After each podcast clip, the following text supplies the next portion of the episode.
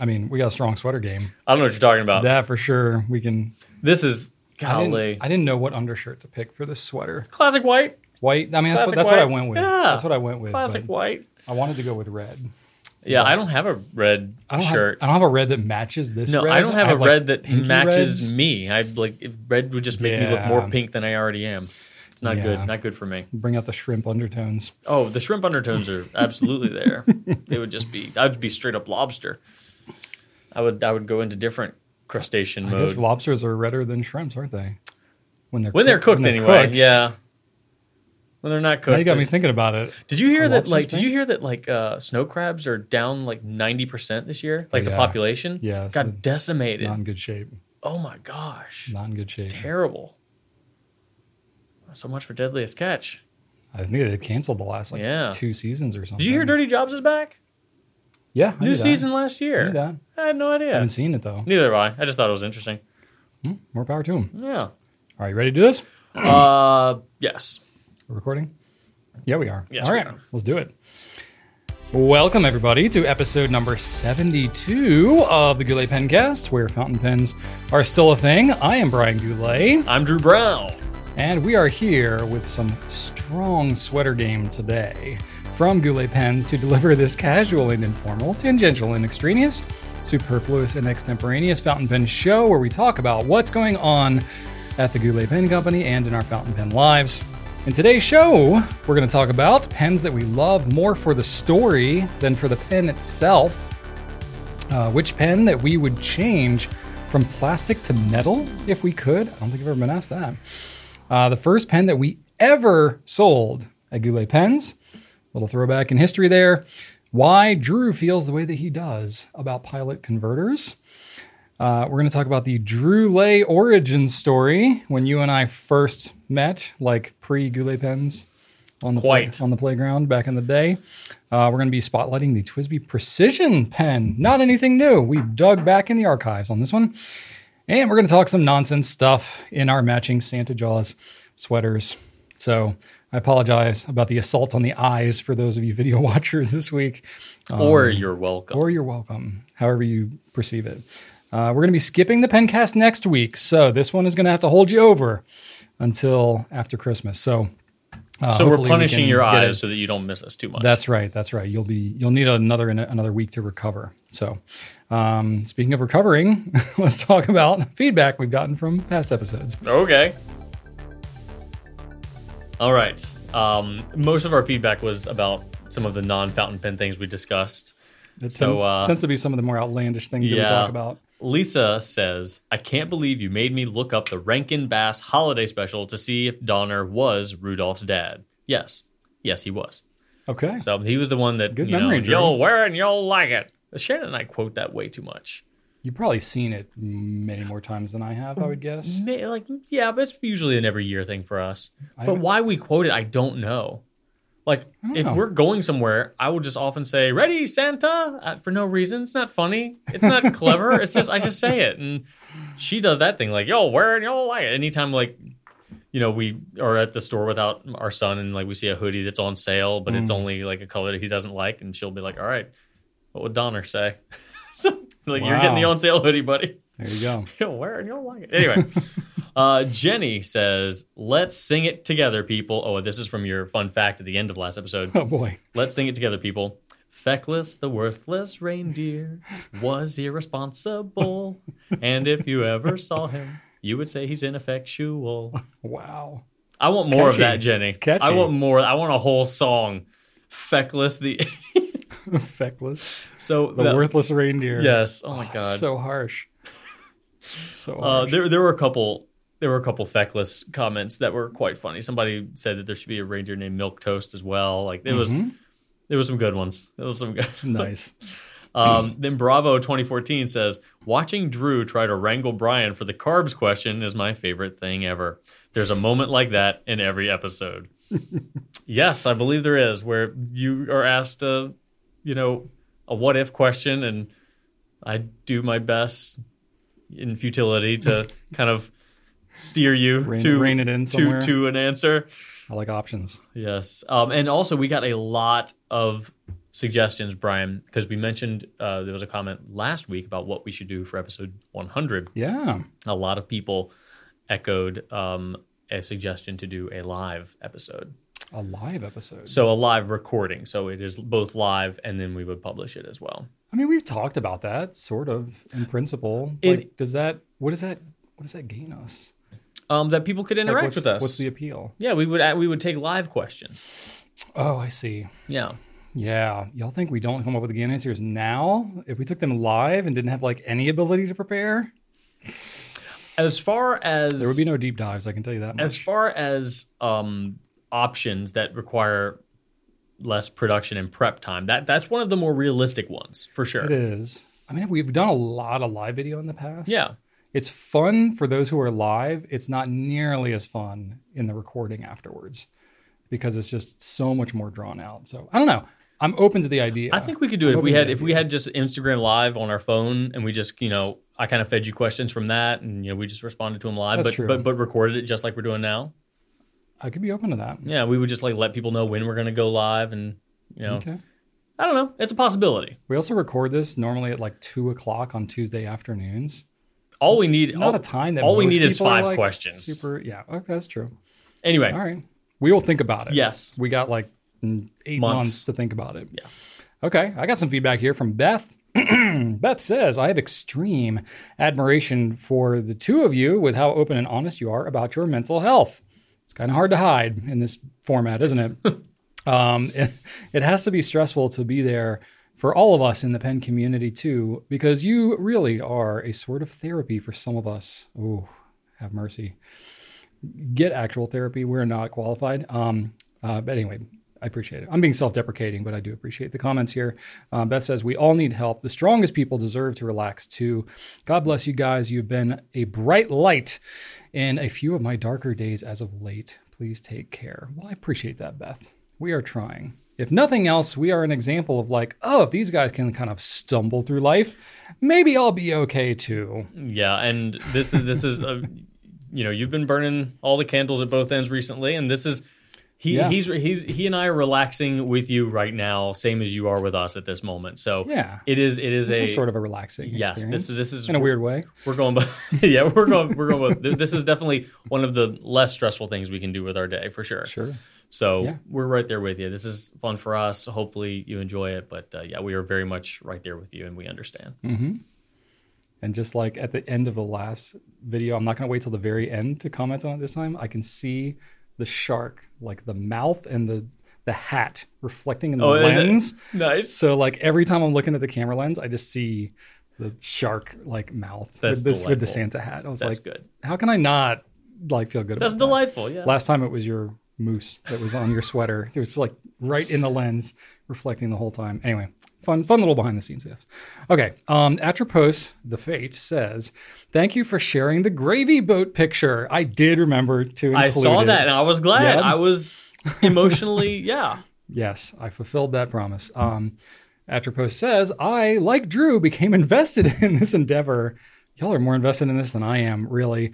Um, boat, boat is Viking shape, but b- boat is Viking ship esque, but the bling level seems to be lacking after listening to Drew's expectation. Well, Agreed. you said it like the Indiana Jones cup. You- all right. What gravy boat even looks Mm-hmm. all like right. that? Multi generational gravy recipe, yes or no?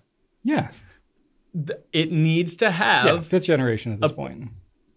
it needs to have bling. It- this thing needs to look like you like a fifth generation gravy boat. So you need to get out there. You need to de- bedazzle this thing.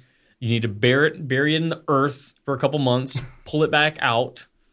You know, weather it accordingly, Uh-huh. okay. so that it looks like a fifth generation gravy boat. Okay, I will. It needs to be an take artifact. that into consideration. A legendary that light shines down upon it whenever you pull it out from the cupboard every Thanksgiving, and plays a song like the Sword in the Stone. I mean, you realize Rachel and I have been married for 16 years now, and we just got a gravy boat at all. So you got some catching up to do So- as far as I feel like, you know, adjusted for the curve here, this is pretty bling. at least you at least you have a boat. Yes, we're we're We all do. we're happy that you have a boat. And currently, it's sitting on our kitchen counter because I don't know where to put it because it's one of these weird things, and I'm like, we're never going to use this except Oh, yeah. for like the holidays. Like, am I going to go put this in like my my guest closet Oh, yeah. because like I don't need this in the kitchen. Don't you have one of those like kitchen cabinets that like has an opening, but then of course you can also put stuff like into the side of it that oh doesn't. yeah, we've got stuff like that's that. where it needs to go. Yeah, that's already filled with other stuff. Oh, no. So I think I need to like pull pull out some things and reorganize. Oh, Yeah, that's that's where my annex is. I've Yeah. got that's where like the teapot is. Oh, Like- yep, we got a teapot in there. Yeah. Yep, we got one of those. exactly. hmm hmm Yes. All the coffee mugs that kind of just get like get shoved to the back. Mm. They kind of work their way back there and don't get priority. Yep, some old, you know, whatever. Please let us Mugs. know if you have a place in your domicile where there's an accessible cabinet door, and then off to the side that does not have an accessible cabinet door. What do you have in Yeah, it's there? like a corner I cabinet. really want to know. a corner cabinet that doesn't have like a roundabout thing to Yeah, make it easy to get to Tell stuff. us what's in We got there. all kinds of. I, I don't even know what's shoved. And if back you in there, don't to be know, honest go with you. look and then tell us. I'm really excited about I this. wouldn't be surprised if we have some things in there that I haven't seen in a decade. Because we probably have stuff there when we first moved in, and it's got shoved back there, and I've just never, never pulled it back. Sounds like you need to remove something, and then add a gravy boat. because I got nothing going on. That's definitely the most important. I'll thing. text you a reminder at like 2 a.m. Yeah, do that.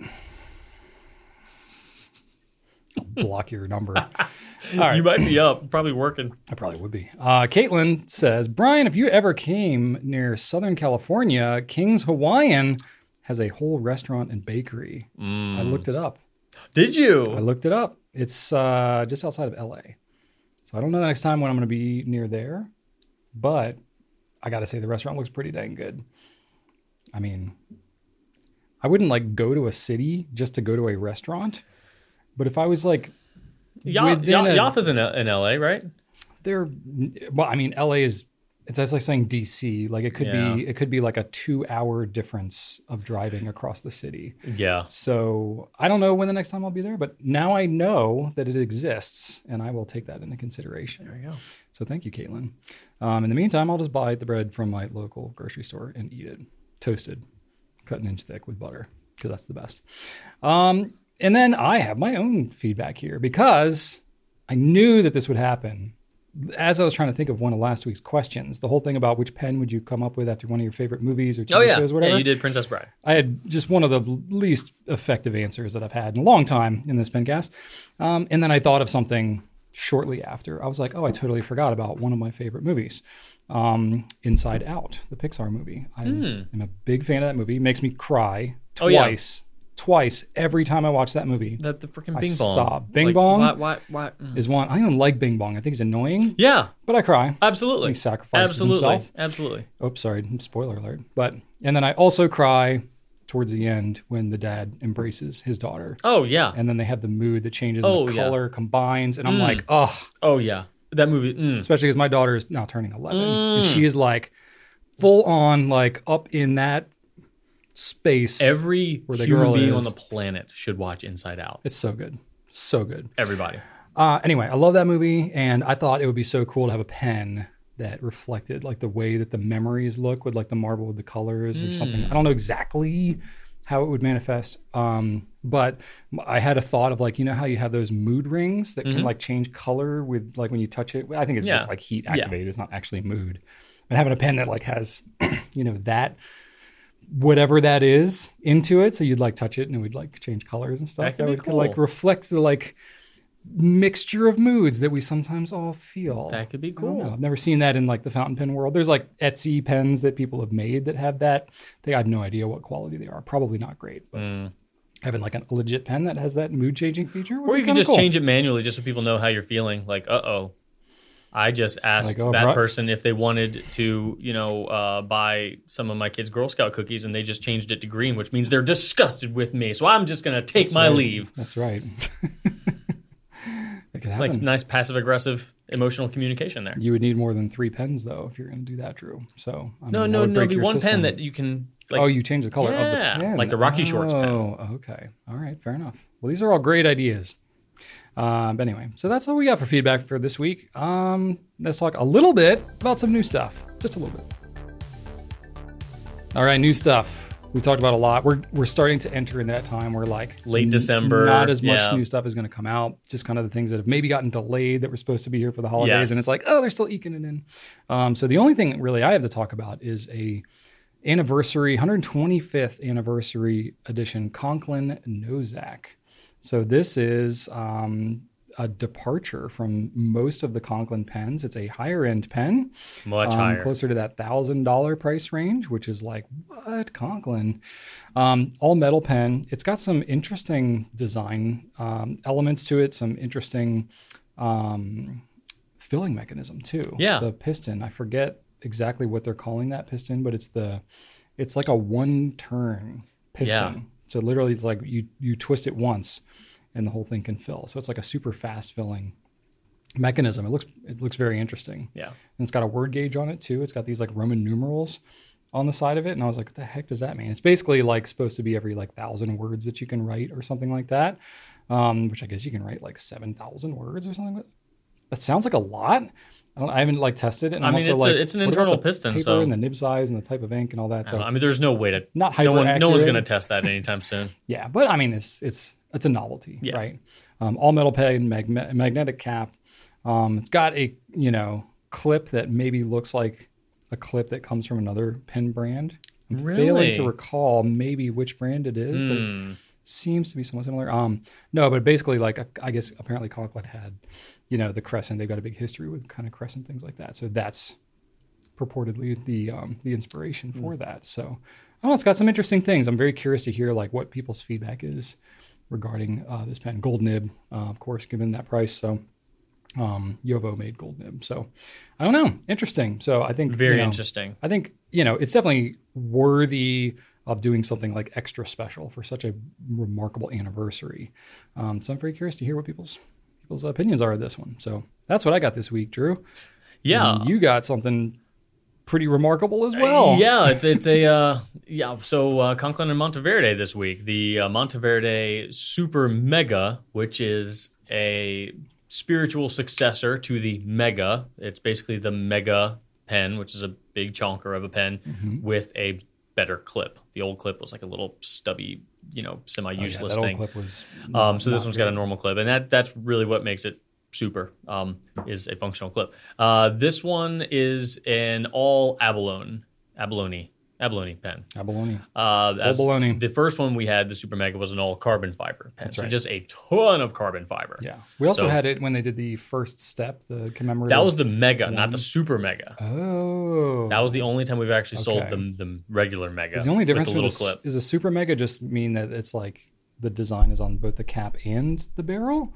Sort of like you have Invincia and Invincia Deluxe. I That's think sort of how so. they I do think so. it? And the clip is different. The clip is different. Yeah. Okay, gotcha. So this was just going to be just it's just a very large canvas for a lot of abalone. If that is your jam, then this pen has it. You can't and it get has much a m- lot of can't it. get much more abalone than this. No, thing. because it's a it's a big pen. Yeah. So a big pen, a lot of room for abalone. and reasonably affordable for a pen with this much abalone. Yeah. normally it's really really And it's expensive. arranged nicely. It's it's nice. It is. it's segmented. Um, you know, spaced nicely. Not a ton of Yeah, they're weird trying to make gapping it or like anything. Mm-hmm. continuous because it's like a shell that you know is not the shape of a pen. No. You know, so they have to like cut it into pieces and you know put it on there. It's not easy to do, but they make it happen. Yep. So steel Monteverde nib. Nothing crazy with the nib there, but Mm-hmm.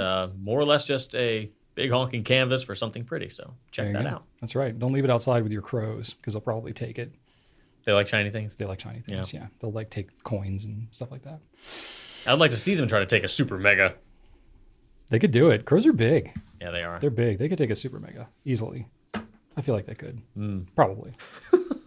I don't actually know that for a fact, but they're pretty big. Anyway, this makes no sense. Let's go on to the next segment, Q and A. All right, we're going to kick things off with a fun one from the Flying Spaghetti Monster. And the monster himself says, What is a pen you love more for the story behind why you have it rather than the pen itself? Ooh, this is a tough one. Yeah, I feel like there is a about- lot of a lot of emotional pens? connection with a lot of our pens. I have a lot of pens that fall into this category. Yeah. Or like, you know, I don't I don't sit there and think about do I like this pen more or the story behind it. But I would say just in general, What- there's a lot of pens that I am drawn every bit as much because of the story behind it or what it means. Mm-hmm. Then like I'm at the point now where like I don't need any more pens. Like I now more pens is like it's just like more Mm-hmm. of something to manage. But um, you know, what a yeah, don't feel pity for me on that front. But um, No, I mean I'm I'm being somewhat more selective about the pens that I will take. Now, you know, in the beginning it was like, ooh, I like this pen, or it has something unique or interesting that I don't Right. already have at my disposal. Nowadays, it's more like it has to has, it has to be something truly unique, like like a unique filling mechanism, or it has to be you know some significant story behind its creation. Like the Nexus. That, was one that was a unique one you recently kept. exactly. Because that's that's a new thing. yeah, it's like I really want to have this pen on hand for the technology aspect of Yeah. it and like that kind of a thing. You know, same reason I have like a Schaefer snorkel, even though I'm not a vintage collector. I'm like, this is a pen that I just I want to have awareness and knowledge and know how it works. So I have one of those. Yeah. Um like that kind of thing. But you know, some of these like aren't significant in terms of a story. It's just like cool to have for that pen's sake. So which ones do have a solid Um, story? So I mean, a lot of them. A lot of our exclusives. So I, the reason I have so many pens for the for the most part is like by default, I keep one of every exclusive that we do, just because it's like a historical record. And you know, it's it's not something. There's a lot of pens that we've carried as exclusives that historically are more difficult to find information on. Even if it's stuff that we've carried, we have the information somewhere you know, it's like I can't at a glance find it on the internet or whatever. And I'm a very tactile person anyway. So I really appreciate having the physical object with me to remember that event or to be able to reference, you know, if we've done something or, you know, especially because like anything in digital form, I don't know, it's like if we're trying to compare something or if we want to reference it in a future video, you know, having the physical pen, you just it's, you know, you can't replace that. Just Oh, about with a story, though? Picture.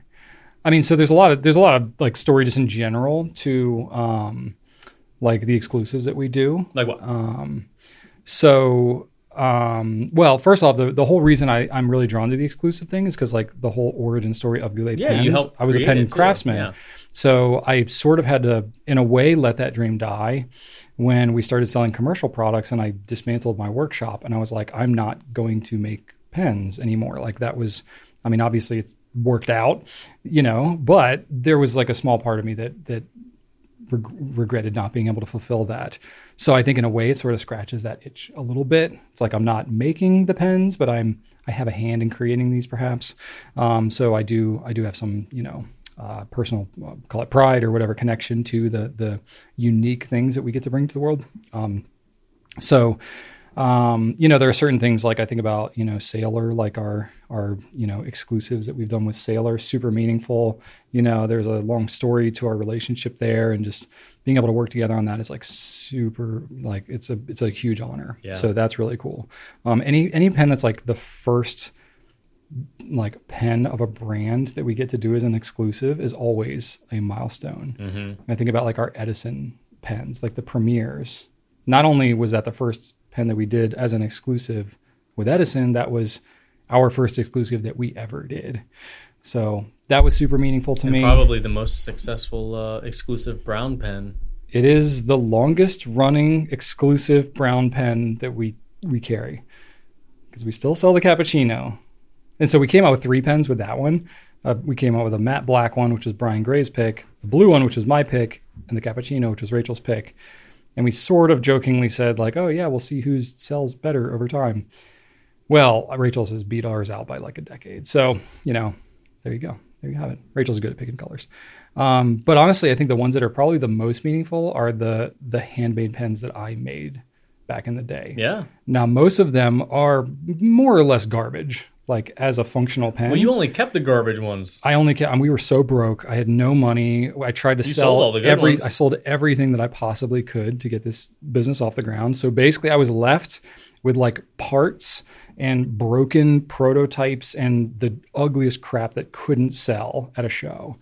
Like even for like twenty bucks, wouldn't sell. Can you believe like handmade wooden pens? I couldn't even give away for like below cost.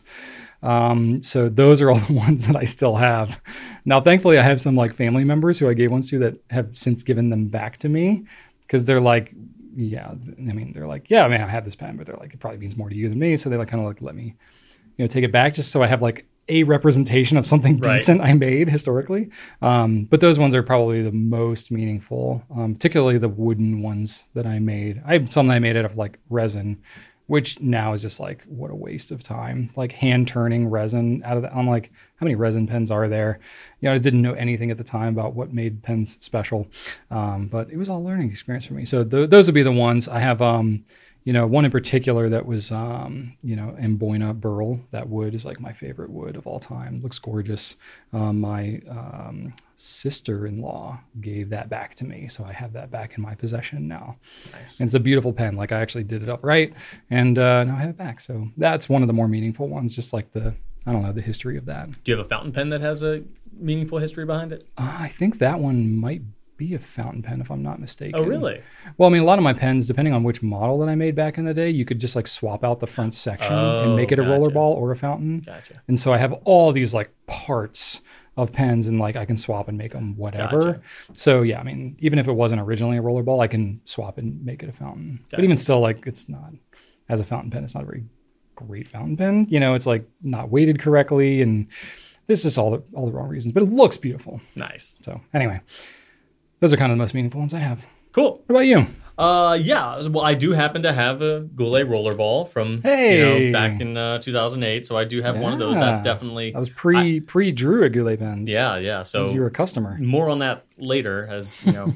but uh, so that one is special. I don't use it. The cross refill long since dried up. I need to get some more, but um, obviously it's going Yeah. to be special forever. Um, and I have a lot of pens that were either gifted to me or traded, or people said like, "Hey, this is available. You can get it." You know. And every one of those, I am reminded of a connection with a pen friend or somebody Mm. whom I met during that interaction and have stayed friends with. So I have a lot of pens that I would never part with just because of that connection. I wouldn't have my uh, E95S or my Stargazer if it weren't for just people being kind to me. So Mm. um, I have a bunch of those like that. So that's really special to me. Not a lot of story behind them, but there are a lot of connections there. Like, there's like a meaningfulness. Oh. yeah, there's a behind lot of them. those. Yeah. Um, so, and then I, I do have some pens that I don't write with a ton, but uh, like I have a Karis Customs. Um, I think it's called a reactor or reaction or something like that. It's, it's, it's Yeah. the snap cap one that we never carried. Right. But Matthew Morse gave me that one time after I bought a watch from him. He just threw in a pen. I'm like, oh my gosh, this is so nice. But so I, it just makes me happy to have. Hmm. Um, just a reminder of kindness. And Mark Bacchus gave us both one of those um, uh, Namisu pens. Yeah. I never write that with that one because it's really slippery. It just like flies right out of my hand. But I love it because it reminds me Yeah. of Mark Bacchus and what a great dude he is. Yeah. So um, gifts like that just mean the world to me, and I, I treasure them forever. And Hmm. uh, I just assume that if I ever got rid of them, that person would know. So I just don't do it ever. I'm like somebody will. I, so I don't even consider it. Yeah. Anything that's a gift, I, I keep forever because I'm like someone would know if they're they'd be probably they'd pop up and be like, "Why are you putting that on eBay?" Like, I'm sorry, I'm sorry, I didn't mean to. I just You have have like that. stealth I stealth have that, account on I have that eBay. feel. No, um, but then I did want to mention one that was given to me. Uh, Hmm. This is also a gift that I got from a dear friend, um, and I thought it was. I haven't mentioned it on the pencast yet, but uh, I have a Montegrappa Elvis TCB taking care of business pen. They came out with several Elvis pens. This one was the Vegas version. They did, uh, I think they did like a Jailhouse Rock and like an Army version, but this one is Mm. like the gaudy Vegas version with the white and the gold. But it's got this amazing TCB lightning bolt as Wow. the clip. With like rubies in the It- yes. TCB. It's got an Elvis nib with him right there on the front. that is a cool nib. Oh, it's amazing.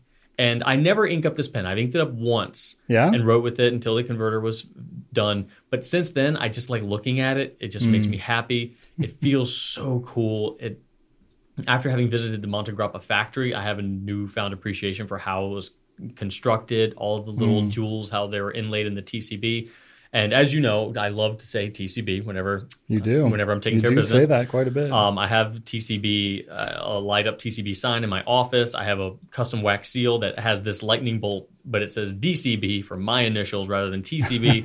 so I'm a big fan of this phrase, and this was given to Nice. me having known that about me. So nice. um, it's one of the most expensive pens I have as well. So, you know, doubly impressive and special to me. So, um, this one is definitely a pride and joy uh, for a lot of different reasons. So I figured I'd share that. I'll snap snap a couple pictures for it uh, of it as well, so I can show people some close ups because this really does pretty need to wild. be appreciated close up. Yeah, it's just it just screams like early 80s Vegas It really Um, does. you know, late 70s Vegas. So uh, yeah, this one is rad and I love it so much. But That's I, pretty I never but but I don't it's not a use pen. It's it's just a Mm, look at and enjoy the meaning and the story behind it pen for sure. that's really cool. Yeah. So that that's that's my highlight for this question for sure. Actually, I just thought of a couple other pens as you were talking. They're like interesting acquisition stories. You've mentioned before on the pencast that uh, King of Pens you got from Japan. That's yeah, gotta- that's that's one of them that I was thinking about. So I when thought I, so. I went with Japan. I went to Japan to Tokyo with um, our distributor for Platinum. It was their hun- Platinum's hundredth anniversary, so they had um, they had uh, some retailers go, and um, I had the honor of going, which was cool. It's the first time I've ever been to Japan or Asia at all. Um, so that was a wild experience. Um, but one of the things is I wanted to check out some of the pen stores that I've heard about in Tokyo. Uh, so one of them, I literally was just on my own, didn't speak the language, nothing, just went with my phone, tried to navigate the city, found a pen event that was happening at I guess like a bookstore, like a local like a local bookstore they have there, multi-level. I mean, it was like a huge store, um, but they had a pen event there, and I bought this exclusive like sailor thing that was blue uh, King of Pens, t- two tone nib. It's gorgeous. I love this pen. Uh, but I had to transact the whole thing through my phone using like Google Translate. And I made it happen. Yeah, that's a cool story. Yeah. that was- So that was, that was meaningful on many different fronts. This is before we were carrying Sailor too. So it was meaningful in several different ways. Um, and then the other one I have, I have this blue vanishing point, which I don't even know. I think it was like a, a retailer exclusive in Japan only, but I found it at this hole in the wall pen store. I mean, this place was like in the middle of a building in Tokyo. You would not be able to find it. There was no sign. There was nothing. I just I somehow I navigated there with our group.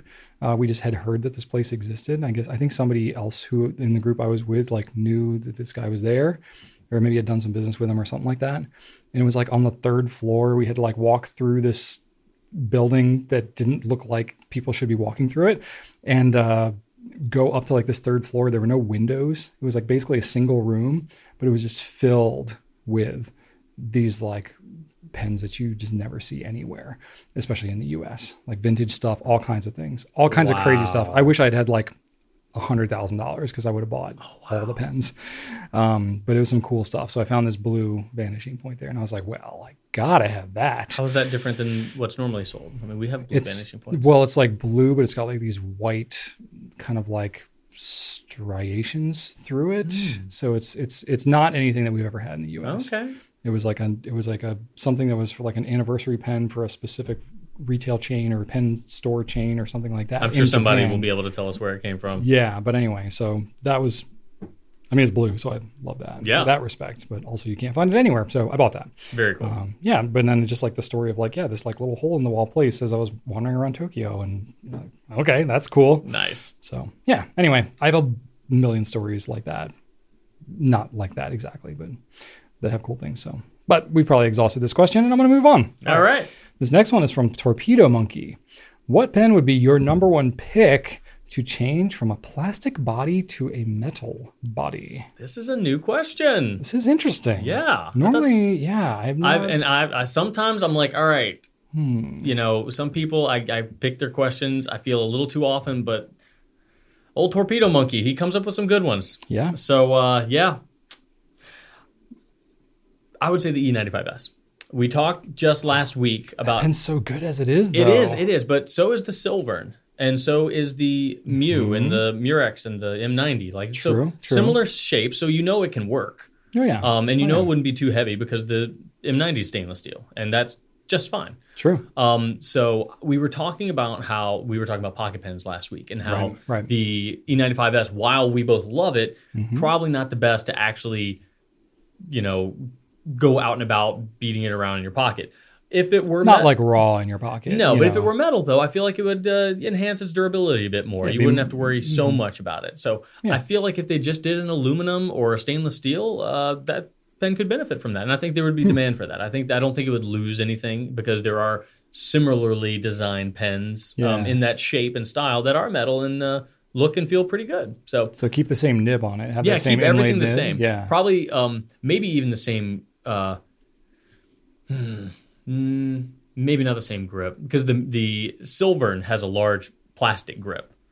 Um, Right. but it's not it's not as lengthy as the E95s. That's so- like half the pen is that yeah, grip. yeah. So maybe Mm. I think the whole thing would probably need to be steel, or you'd need to have like a shorter grip so that the inlaid nib can affix to plastic because it has to. It can't. You can't affix that to steel. That would not work. Um, I mean, you could theoretically. I've I never mean, seen it done. Yeah, I don't know. Uh, anything's possible. But so that one popped into my head, Hmm. um, and then uh, I thought about the diplomat magnum because that is a super Hmm. lightweight, It's a super pen. light- I had like that Hmm. similar almost thought. almost too lightweight. Um, I think that if that were aluminum, you'd be able to get a fun variety of colors. I think that uh, you wouldn't be, you wouldn't have to charge that much more for it. Maybe ten bucks more. Like if you you know can assume that with the Safari to the All Star, it's about a ten dollar difference there. So Yeah, I have no idea. I think that that could be a thing. I think it would Hmm. give it some additional because it's a great pen. I love the Magnum, Mm-hmm. but in the hand, it feels very insubstantial, if that's a word. Uh, so I think a little bit more of a solid, a little weight would actually help. a it, little bit help of the weight, feel. and just a, a, a. It's not a bad quality pen. It, it Oh, This is- performs it's well. just a very light pen. Yeah, so I feel like uh, some the metal would give it more of a feel of quality, even though it is a quality pen. Um, Okay, there'd Hmm. I be can that see perception I there. can see that. And then my last pick is the uh, so number one was E95s, so uh, that's my number one. But then two uh, two honorable mentions would be the Magnum and then the Sailor Compass High Ace Neo. Hmm. I love this pen. I think it flies under the radar too often. I does, love yeah. Mm-hmm. writing with it. It's such a good performer, and to get a nice wide stub nib at a really good price, like there's just there's almost nothing better. That's practical anyway. The the Pilot Parallel is great. But the High Ace Neo is much more practical to put in your pen case and things like that. Hmm. So, but again, it's really, really lightweight, feels very plasticky in the hand, but the performance is so good. I just want the body to kind of match the performance in, in terms of just uh, outward appearance. So I feel like if that one were aluminum, because the, the I don't know if is the cap aluminum or is it just the barrel. The cap looks like it might be aluminum because it's that blue. It might just be shiny blue plastic. I can't remember. It's just blue plastic. Yeah. Yeah, there's no metal. So like, but, but picture like the Placier or something like that. If it was like that sort of like Yeah, it's like a thin Mm-hmm. aluminum. yeah, very thin yeah. Mm-hmm. Hmm. aluminum, I think that would be great. I think that that would that would bolster its just aesthetic value and do justice. Like the Magnum and the Mm. High Ace Neo both have great nibs with Mm-hmm. great writing performance. The barrels are just not as wow as the performance is in my Well, opinion. yeah, and the highest Neo too. It's like there's three different nib sizes, but there's this one color, They the all one look the design same. of pen. Yeah, Yeah. so it's like you're not really losing much by going to metal on that one. So those those would be my three picks. Okay. The only thing on that Neo, the highest Neo though, is the body is clear, Mhm. so you can see the ink level in there. If that was metal, you would lose like the visibility of the ink level in the pen. Yeah, that's true. So I mean, there's like a little bit of there. That's true. I'm not. That doesn't really isn't a big Not a- factor, not a for factor me. for you? no, I don't Okay. need things to be clear unless you do clear metal. Let's do that. Sounds like a good idea. Yeah. Let's do clear metal. Clear aluminum. That's a thing, right? Isn't that in Star Trek or something? Clear wood is a thing. They're like finding ways to remove the the color out of the lignin in wood, so you can yeah, it's like a whole thing now. Transparent wood, All right. Well, you should They're do that for trying your to- chessboard. Black and clear. black and clear. Why would a clear chessboard be necessary? You would just see the table underneath, right? Yeah, it'd be floating black squares. Be like I don't see the, the floor is appeal. lava. I don't see the appeal of that. Okay, fair enough. Um, I had a hard time with this one. I I don't know that I would do this to any pen. I don't feel like going metal. You don't like changing Makes anything about most- pens. You think all pens are fine the way they I are. don't know. I mean, I really I really tried to look through it. I like pulled up our website. I looked at just all the resin pens. They all have value. but uh, no, I mean, I generally. What do you think? yes, they do. You say that like it's a bad thing. No, but I was trying to think like, what pen would I like more if it was made of metal? All right. Well, maybe maybe the, maybe not to make it easier for And you. I struggled to think maybe of not. one, if- really. Maybe not that ones would that you would like more, but it would. Let's say you're adding it to the option or adding it to the variety. You'd Yeah, have this pen yeah. and also a metal version Sure. just well, to mix it up. all the, Not- one- all the ones you mentioned did run through my mind. I didn't write it down on the notes, but they did cross my mind as Yeah. like ones that had some potential. I think because they all fall into the category of like pretty light pens. Yeah. You know, because it's like I wouldn't want to take kind of a bigger pen and go make it metal and just make it that much heavier and, No. and kind of awkward. Um, so I put the Pilot Explorer Yeah. because it already looks fairly metallic Mm-hmm. anyway. And it's r- it's one of those pens you pick it up and you're like, wow, this is really A lot light. of similarities with the Magnum there. Yeah, Very lightweight, yeah. very plasticky good feeling. good quality pen, Yeah. but if that one was made of metal and had a little more heft to it, I would not hate it. Yeah, I but- would you would need a metal clip too because that's got a plastic clip. Yeah. So Uh, no, it's a metal clip. the Explorer's a metal clip, Yep. really? 100%. Maybe I'm remembering wrong. Yeah, it would. It would. Do you don't think it would be too close to the preppy if it was metal? You mean the Plaisir, No, I mean the. Sorry, I mean the uh, Metropolitan. the Metropolitan? Yeah. Um, I mean it's a different shape. It and is. It's like longer and slimmer. So no, and like the grip is very different. Mm. Mm-hmm. Like the grip is a lot shallower on the Explorer, which I do like Shallower? a lot. Yeah, like the the sorry the the step is like a lot shallower from the grip to the Oh, yes. body. Oh yeah. it's pretty it's pretty substantial. I mean, Yeah. on the Metropolitan, like the grip is long enough where it's not really a problem, but it is it is It noticeable. is. Yeah. But right. the Right after that Explorer- center band, it drops yeah, off. the Explorer, the cap is a little bit proud of the body, so the Yeah. step doesn't have to be as dramatic. So I do like that more, Hashtag Team Explorer. but I wouldn't want a metal grip on that pen though. No. I would want a metal body and a cap, and not a metal grip. Oh. Um, Yeah. yeah, it's a black. It's a black uh, clip, but it is metal. Okay, maybe this is a really thin metal. It is very thin. Okay, yeah, you're right, you're right, you're right. Okay, what am I thinking of that as a plastic clip? I don't know. Not many pens have a plastic clip, like a preppy does. Mm-hmm. but a black plastic clip. I don't know. I don't know what I'm thinking of, but yeah, I mean the the Explorer, you could even make it the same colors and just make it out of aluminum instead Yeah. of. Like you, and I you- feel like that would be you that would could be you helpful. could say that it's already you know aluminum and it could look that way. So you're right. it's you very could say metallic that Already. you could say that and you would be wrong I know. because it's not. But it does look it does look like metal, metallic. That's what it means. That's right. Looks like metal. Okay, that's all I got. Explorer. That's that's a sorry. Okay. Lame- no, lame that's, answer on that's, this one, fine. but- That's fine. I don't think anybody's going to disagree with you there. I think pens are beautiful in their own way. I embrace them for what they are. I know. All right. Uh, this next question is from Russell Graff. Okay. Uh, do you remember the first pen you sold on the Goulet website? Hmm. I'm guessing this is not including. So it depends how we. Yeah, I, I'm going to go ahead and exclude my handmade Yeah, pens yeah. because that was the original version of the Right. website was to sell my pens. Right. It was literally a pen company that Yeah. made So pens. do I remember the first pen that we sold off the website of the pens I made? No. Nor could I even explain what it was because it's like all using like model terminology that doesn't make any sense outside of the pen making world. Um, but I do remember the first, at least the first couple, because I think we carried a couple at the same time. I don't remember actually like it was probably within maybe the same day or They were all from a luxury couple brands, of days. right? Yeah. So basically, long story short, we we started out selling ink and paper because I was making my own pens. Mm-hmm. So we originally didn't carry commercially made pens. First off, Right. I didn't know anything about them, but also I was trying to sell my own handmade pens, and I was just trying to sell ink and paper to go along with it, thinking Right. that you know that would just get more awareness in the community around the pens I was making. We weren't thinking we were going to build this like pen supply retail empire. I was trying to just do be a pen craftsman. Well, everybody bought it. Everybody bought the ink and paper. Very few people bought my pens. Couldn't justify the space, and we ended up just expanding our ink and paper. But we were busy enough just with that and learning how to do shipping and how to do all the taxes and all the things with actually like running a business. Um, so we didn't sell pens for a year. It was about a year from the time we initially launched fountain pen, you know, accessories, ink paper, things like that on the website. You had Jeroboam Ink, right? Yeah, so we started out with Jeroboam Inc. We had Clairefontaine, Triumph, Quo Vadis, you know, that kind of stuff. Clovatis, right. Yep. Um, so then we, um, a little bit later, got Pelican. So we sold Still Pelican, just ink. Just ink. Okay. Yeah. We were really just thinking ink. so that was once a we second had- distributor, though.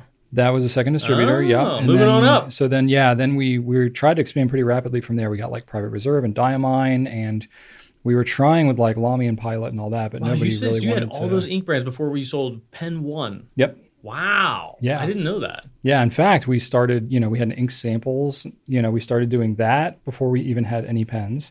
Really? And then we started the ink drop, which was our monthly ink sample program. We started that in September. You started that before pens. yeah, it was September of I didn't know 2010. that. Yep. Oh We wow. didn't we didn't sell. It was around the same time. So I mean, we initially started the conversations in that like fall of 2010. um, with our distributor who is Noodlers and Platinum. And, you know, p- the Platinum Preppy was a pen that we were very aware of and was super affordable. And honestly, some of it was on my part, just confidence. I didn't have experience with fountain pens. I was very intimidated by fountain pens, just in general. Even after having made them, Yeah, I mean, I made them, but I didn't really make you didn't. fountain pens. I was I was making the barrel and like cap out of wood for that fit on hardware. Mm-hmm. You know, so I would buy the hardware, make the wood parts and stuff, and then just press it all together. Did you write with any of them? I mean, yeah, I wrote with fountain pens, but I didn't know anything of what I was doing. Yeah. You know what I mean? So I really didn't know anything about fountain pens. I was- just had like a cursory awareness of what they were, but I really didn't even know how they worked. Was this so? So this wasn't. This was pre DC Pen Show. Pre D, so originally it was like pre DC Pet Show 2009 before we even started out selling any you- of that stuff. Because you where- bought one at the show, right? So I it was before we started selling any fountain pen stuff.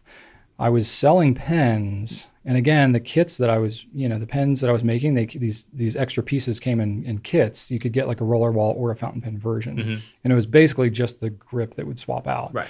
So I had a bunch of pens. I was selling roller balls primarily, um, but you know, I had an I would see the same kits that I was, you know, making these pens in, in fountain pen versions, and I was like, that's really interesting. Like, who's who's buying fountain pens? You know, and it's like I would talk to other pen makers, and they're like, yeah, yeah. Every now and then, some like weirdo requests a fountain pen, so I make it for them, and I don't really know what it is, but here it is. And now I'm like, okay, I don't really understand that at all because like the whole craft pen making world is an entirely different world Yeah. you know it's essentially like a lot of hobbyists and retirees and stuff like that that are just doing it as the craft which i fell more into that group at the time but then i went to the dc show because i was thinking oh i'm going to sell like my pens my pen wares to this group of people like it's an entire you know building of people that are interested in pens You brought pens to sell at the DC show. I was prospecting the show Oh, I I see, was I thinking see. about maybe this is Ah, a place I could okay. sell at next year because I was doing craft shows and Yeah. wine, you know, uh, events and things like that. I, yeah, I'm not going to say I was selling many. You were but I was- attending. I was, doing them were to exhibiting. try to find like how do Right. I sell these things. Um, and then that's when I went to the DC pen show off a tip from a friend of mine who also made pens. He was like, "Oh yeah, there's this fountain pen show," and I was like, "Well, I've heard of fountain pens. I've seen those kits, but I have no idea how they work. Let me see what this is all about."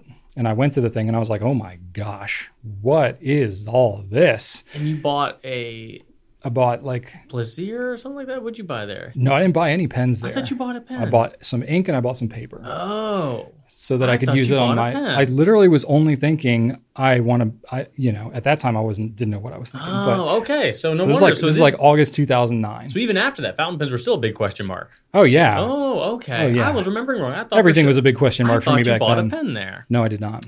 No, Oh. I didn't. I didn't know anything about Yeah, pens. yeah, I yeah. barely understood how fountain pens even worked. I was like, oh, you have to fill the pen with ink. So where did you get your first pen?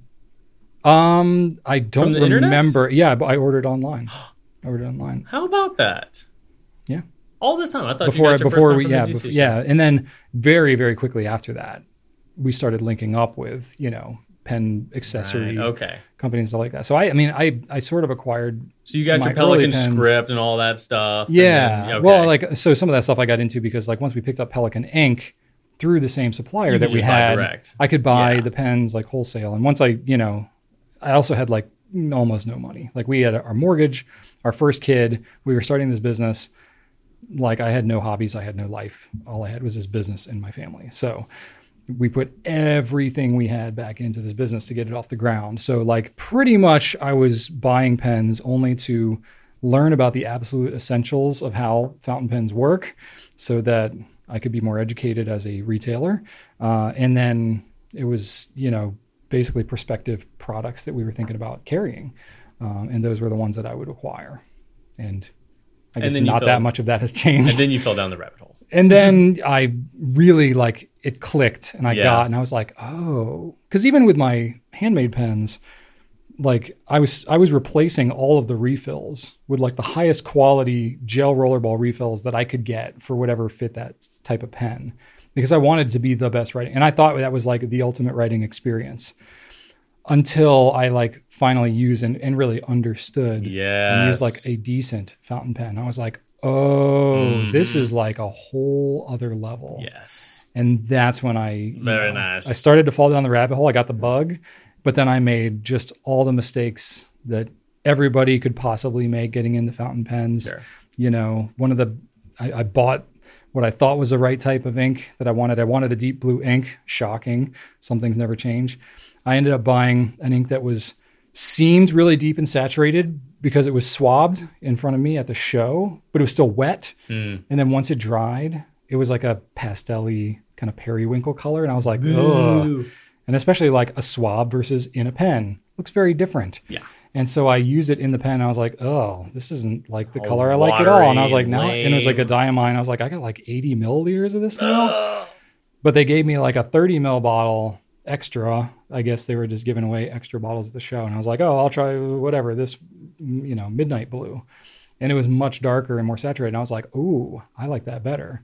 But it's this dinky little plastic bottle, which is the- still the same ones they have now. Yep. And I knocked it over the first time I went to fill it, and I spilled half the bottle all over my kitchen countertop. And, you know, I just did all the things that you do. So all that stuff stuck with me, though, for a very long time, still does. Um, and uh, so, anyway, First pen sold, Brian. yes, very long roundabout way to get to this question. So, so basically, I didn't.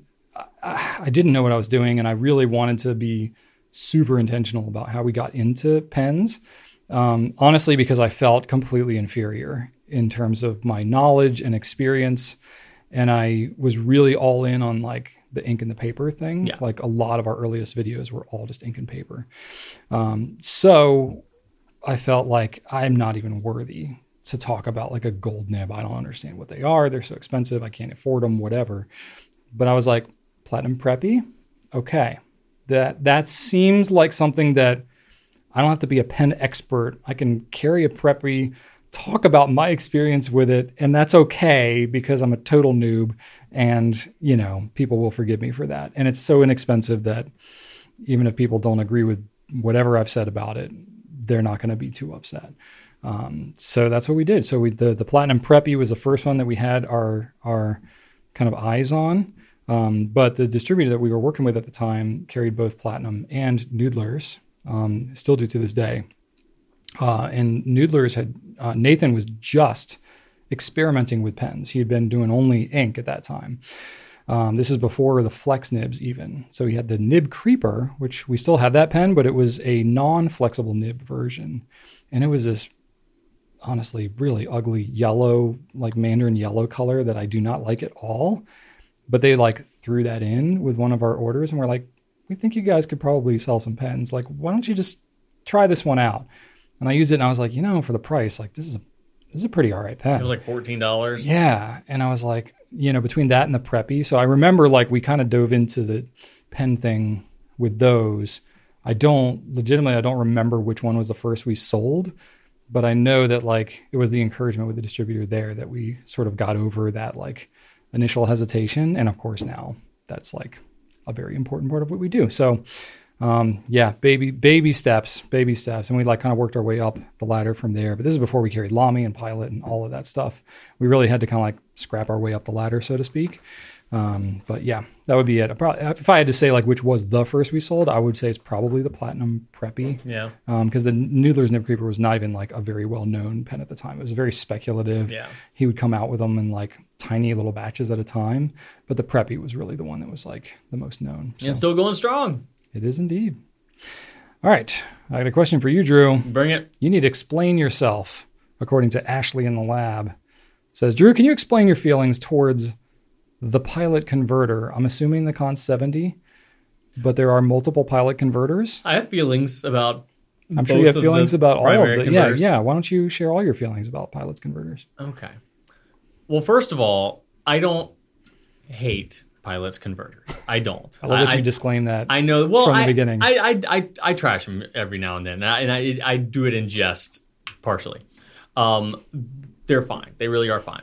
I think that what I do, Hmm. and and this is you know, not Pilot's fault, but Pilot has s- their pens are so consistently high quality, like in every price range Mm-hmm. yeah, really. from ten dollars to ten thousand dollars. Pilot pens all write wonderfully. yeah. Uh, That is true. amazing. pretty un- so pretty unparalleled, so yeah. Hmm. in contrast to that, their converters are are weak.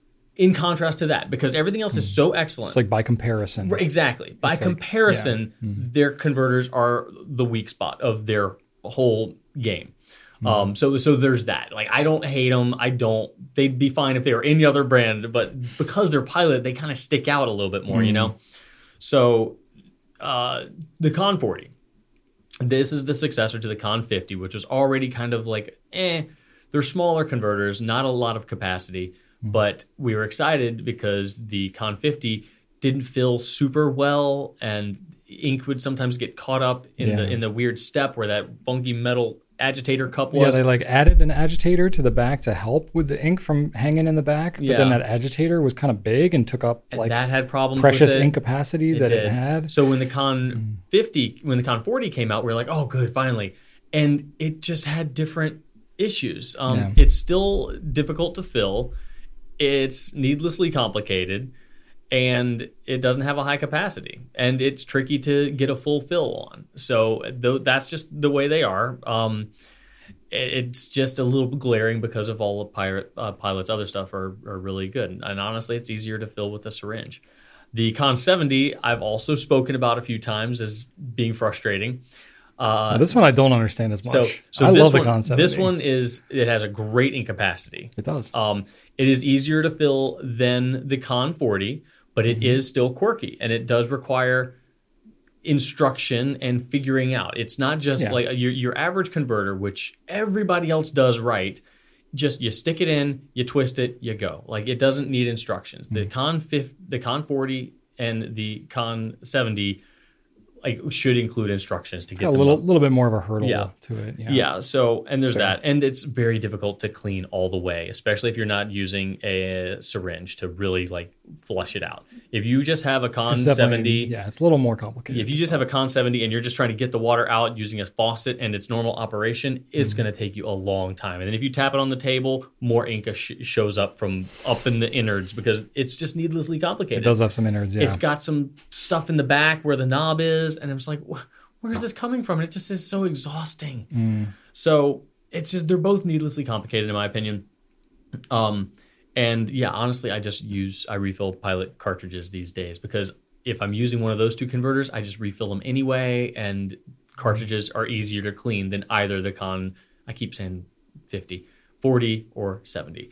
Um, that all being said, though, you can get a full fill on both. In fact, somebody did two great videos on how to get a full fill on both the Con 70 and the Con 40. So it can definitely be done, but I would also argue that a video shouldn't be necessary in order to simply fill a converter, but it can be done. It's not impossible. There's nothing wrong with them. They're just a little quirky and finicky. Um, uh, so yeah, that that's basically it. For for me, it's just they they don't seem like they belong within the pilot brand. It's like they have these geniuses making their pens, and then they have some random guy who just made the converters that is like uh, I don't know. I don't want to insult any other occupation, but I was just gonna pick a random occupation. He's like, oh yeah, make some converters, and he's like, okay, yeah, sure. But I just I know they could do better. I know they could. I mean, they've done it very intentionally. It's not like they grabbed some off the shelf thing. Like they are specifically made for pilot, but it is I know what you're saying. Like and I think it's the kind of thing like they've engineered it to to try to address these things, but it's it's then it's then made it more complicated. It's just so unlike Pilot. Yeah. It's I like don't everything know. else just I don't know. works. If you look at the precision and how they're able to create things that work every single time, um, and you take like the you know an, an, a piston unit like what's inside the Heritage 92 or the Hmm. Custom 823, the vacuum filler or the internal pistons, they work marvelously. Hmm. The the the piston of the Heritage 92 smooth and effective. Love it. I have to wonder, like, I don't know the full history of Pilot and their like cartridges and converters and stuff, but I mean, they have had the like Con 20, like the bladder converter. They had that for a very long time. I don't know that they're even regularly doing that, but like, I don't think the Con 20 is being made anymore. I think that basically I think got they replaced discontinued by it. the Yeah. Con B. but I, if I'm not mistaken, I believe that that was more or less uh, more of the standard type of converter, like the bladder you know squeeze type converter. So you think they have a longer history with that style? I would imagine so. I mean, think about it. Pilot's been around for 100 years. So, like, you know, it would make a lot more sense because, like, bladder technology is a lot older. You know, if you had like lever fillers and crescent fillers and stuff like that, they all use bladders. So, my my assumption, probably without knowing like the full depth of Pilot's history, is that probably the pens were designed around a bladding, bladder filling you know Maybe. system for a long long long time because in my view part of what makes it so challenging with pilot with their converters is that super wide opening at the end it just makes it very difficult to get a vacuum out of there because like Yeah. where the seal is touching the walls on inside that converter it's almost the same diameter as you have with the opening of it whereas you think like a standard international converter it tapers a lot towards the end which is going to give you more of a vacuum draw it's like sort of helping you out Yeah. so I, I think that that's part of what yeah, makes I it can more see that, complicated. but the sailor converter is also pretty wide mouth as well. it is not quite as much, No. and it is you know not as efficient to fill maybe as s- like a standard international where it's a lot thinner. You know, at that opening. So I think you Hmm. Do Mm. you know think a you're- lot of it has to do with the seal? I think a lot of it has to do with just how big of an opening that that thing has. Because think Yeah. of it as like if you're trying to suck something up through a straw, you know, if you've got a thin straw, it's going to be, you're not going to move as much volume, but it's going to be very easy to kind of suck something up through that straw. Whereas if you have a like, really wide straw, it takes like exponentially more like sucking power Mm-hmm. to be able to draw the liquid up through there. I think that's sort of what you have with basically any of these pilot converters. So I And they think can't just change the converter there. They need to rework all of their grip Well, I sections think- on all of their pens, and then it wouldn't be backward compatible. Well, back, yeah, backward compatible going back decades. So I think maybe you know they're kind of locked in a little bit at yeah, some and they do point. have that And weird, um, that weird kind of uh, post that kind of ejects outward from inside Yeah, the and grip it's got like a section. little It's kinda- shroud around Yeah, it. that yeah. kinda Holds it. Yeah. So I mean, it's I don't know. I think I think in order to address it would require just a lot, not just on the like redesign of the converters, but also of the pens. And Yeah. it's just I don't know how practical that would be for a company of their size. Maybe they just know that they shouldn't be too perfect. They're like, you know what? We don't want to be perfect. Let's Well, let's just nobody's perfect, right? There's No. always a drawback Exactly, somewhere. Exactly. And uh, you know, the thing I will say is, if you are going to refill their cartridges, they're like friggin' like rock solid. Like Yeah. you can reuse those cartridges. You can you can't squeeze them at all because they're so tough. They're okay. They're they're they're, No. they're less tough than the platinum Oh, ones. the platinum ones, yeah, those ones are like yeah. You, bricks. you might be thinking of platinum ones. I am, yeah, yeah, yeah. But the, but the, pilot but was the ones with pilot that ones, big cup on the end of it. yeah, but they're still they're still pretty Yeah. Oh, solid. yeah. So I mean, refilling those is a very viable option. Yeah. and it's a, you get twice the ink capacity refilling a cartridge anyway. Yeah. Um, so I feel like they have alternatives that are very acceptable. Yeah. You know, and it's like given how great everything else is on most of their pens, I feel like if you got a compromise there. I completely agree. Plus, I really don't think that the converter thing is. It's I think it's way bigger of a deal in the U.S. than Yeah. it is in like pr- probably most of Asia and certainly in Europe. Like it's just a much more cartridge centric, you know, kind of environment. So again, this may be more of a U.S. based thing that um, that we struggle with. Yeah. The Con 70, though, I mean, the Con 40 to fill that requires some trickiness, but I seriously, I'll link the videos in the description um, of the video. But the 70, basically, you just need to hold it upright to do it, and it'll Mm-hmm. Yeah. feel just fine. Yeah. So it is super helpful to Yep. ha- know those tricks. But yeah, no, yeah, I, I hear your argument that like you shouldn't have to like watch a video of this like specific hack to be able to fill it that way. But you know, once you know how to do it, it's it's really not that bad. Yeah. All right. All right. Last question here is from Alex. And this Okay. Hmm. is an interesting one. Alex says, Hi. Hi, Alex. A question for Brian and Drew. I love their talks about pens, but I've always wondered about the story behind their relationship. Hmm. How could how could Brian and Drew take us back to how their friendship started and how they became where they are now in detail? Sorry if this is not where you should be asking questions. I think it was an email. Um, I don't know about in Acceptable. detail, Alex, because that's like We're that's- going back a ways. That's a lot, but and neither of us are great on the details. um, but I so definitely much. think we could we could hit some high points because it is interesting. And, and, Sure. uh, this is something that I've seen repeated a few times in the Mm-hmm. past. And once I see a question kind of show up a few times, I'm like, all right, let's let's let's I mean we've like Go ahead and alluded to tackle it and spoken about certain parts of it. yeah yeah. Um, well, started in second grade.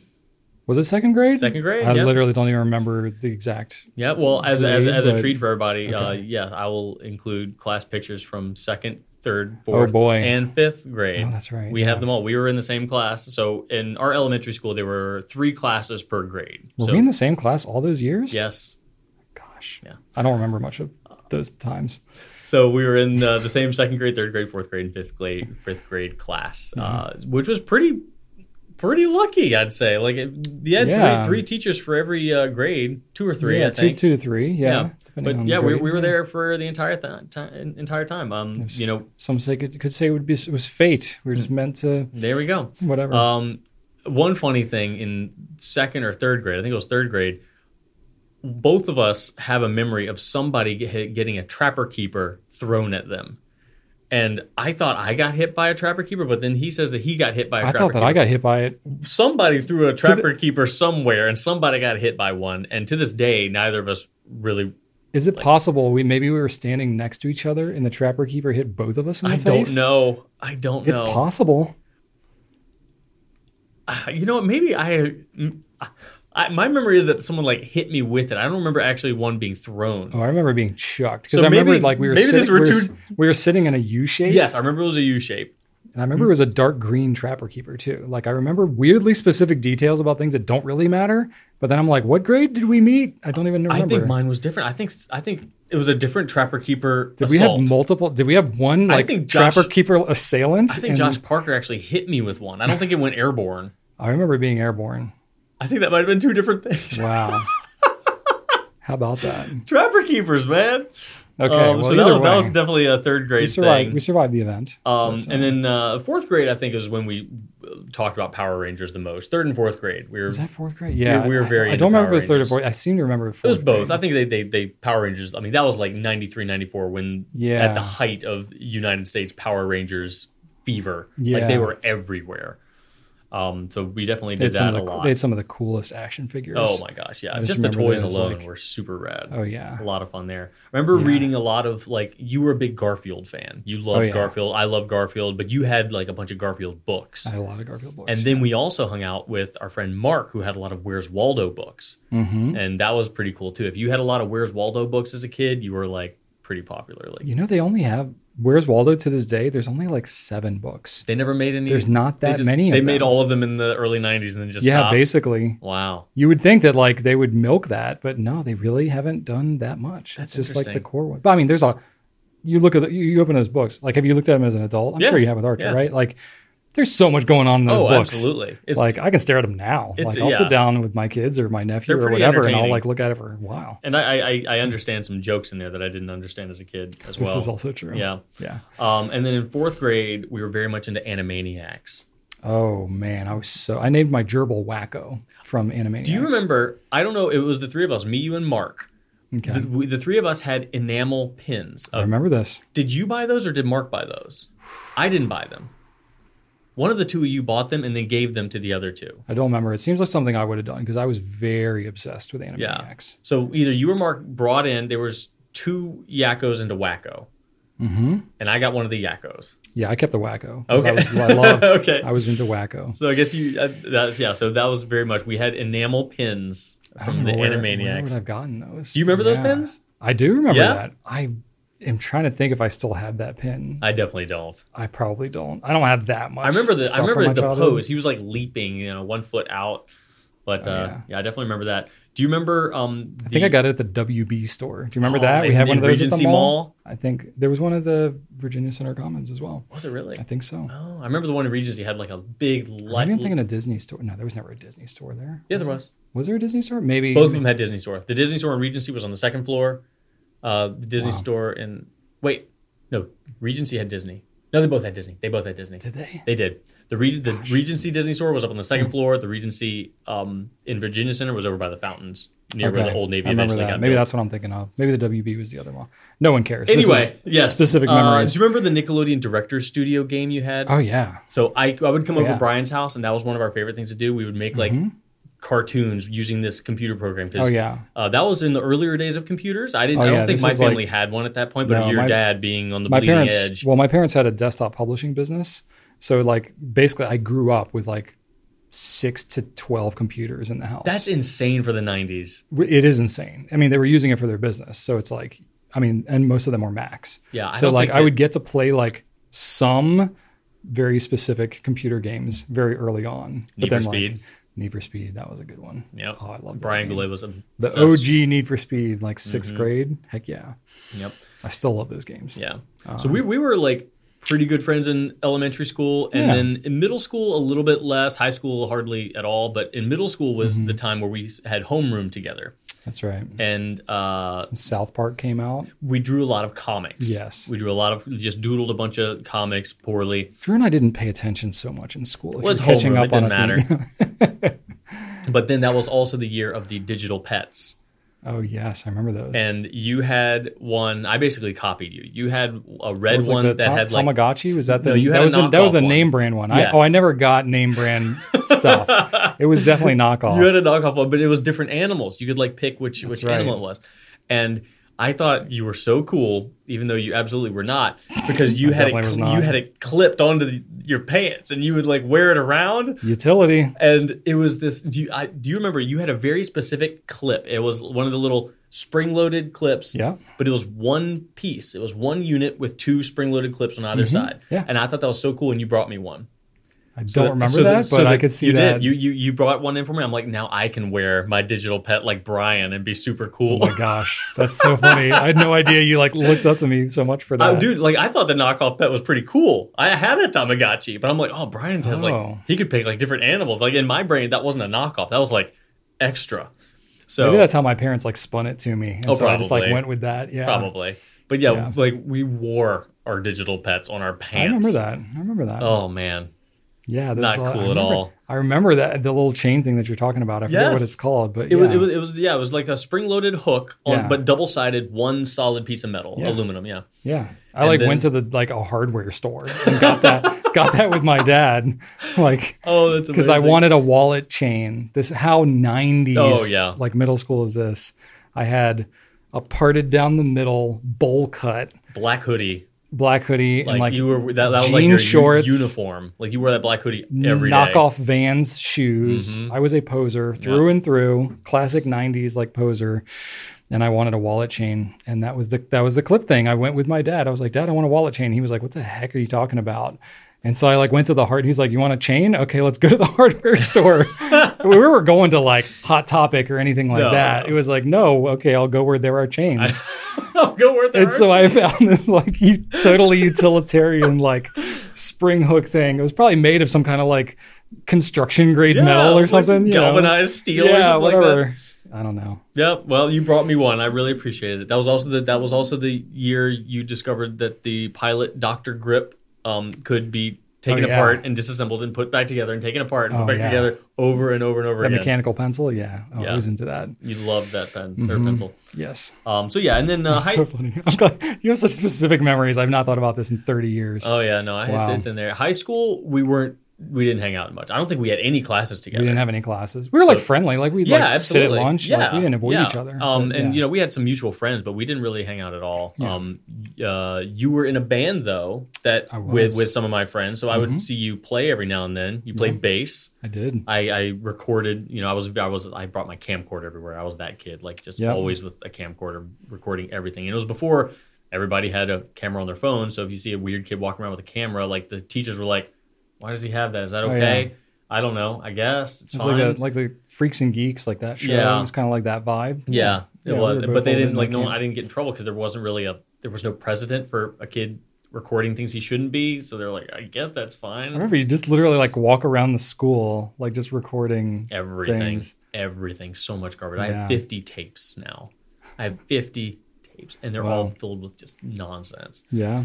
Um, so yeah, that was me, Brian. Brian like you, you were like chorus leader and this other club leader, and I was just a goof. Um, so yeah, probably for the best that you might not have hired me if you spent more time with me in high school. So I'm glad that I spent enough time with We you. kinda I did. knew. I knew. I mean, we, you knew I wasn't like a you know bad kid or anything. But No, no, no. golly, yeah, we, we we we definitely matured at different rates. I'll say that.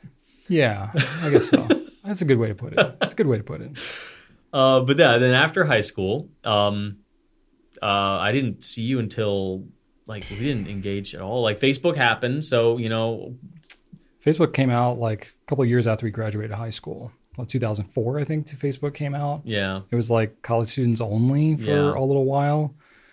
But I was, I mean, I was sort of active on Facebook in Yeah. college and then sort of not really. Yeah, so but I don't much think that I afterwards. even um, I didn't even I basically it was probably about uh, six years went by until you know I Easily, got I got yeah. married in 2008. So around then, Yeah, it was pretty much right before then. yeah, around then I had noticed that uh, you know because on Facebook you had talked about your business, you were making pens, Mhm. and I only had two groomsmen, just my brother. So I thought I could afford something nice for him. So I was like, you know what would be cool? A pen for my old buddy Brian Goulet. They're like these So- pens are nice, and he's not. He doesn't know what his labor is worth, Right, so they're so- affordable enough. yeah.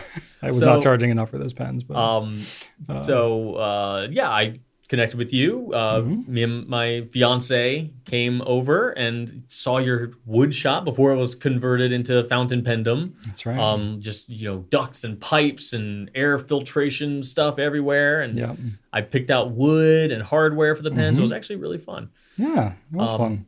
And So I was like, oh look, somebody who like cares about this stuff because Rachel was like, really, all this? I yeah, I can go down. was rabbit like, I holes. promise I'll make this into something. Yep. this will be something meaningful. And then instead of Shannon just a and Rachel drain." chatted while we did that. Um, Yep. I remember she helped with uh, her wedding favors because Yeah. that was she was kind of stressed out about the favors, and Rachel's like just naturally super like good at organizing things like that. Yeah, well, So we she, like- organized everything ourselves pretty much. So we just Yeah. had like a bunch of candies in little bags that we hadn't put together yet. So Rachel and all Shannon good. just put those together while Yeah. we were talking about I remember that. wooden pens. Yep. So we were like, well, we should probably invite the Goulias to the wedding then, shouldn't we? So we did that. We might have had some like extra ones in the car or something like, oh, also here, come to our wedding. Yeah, right.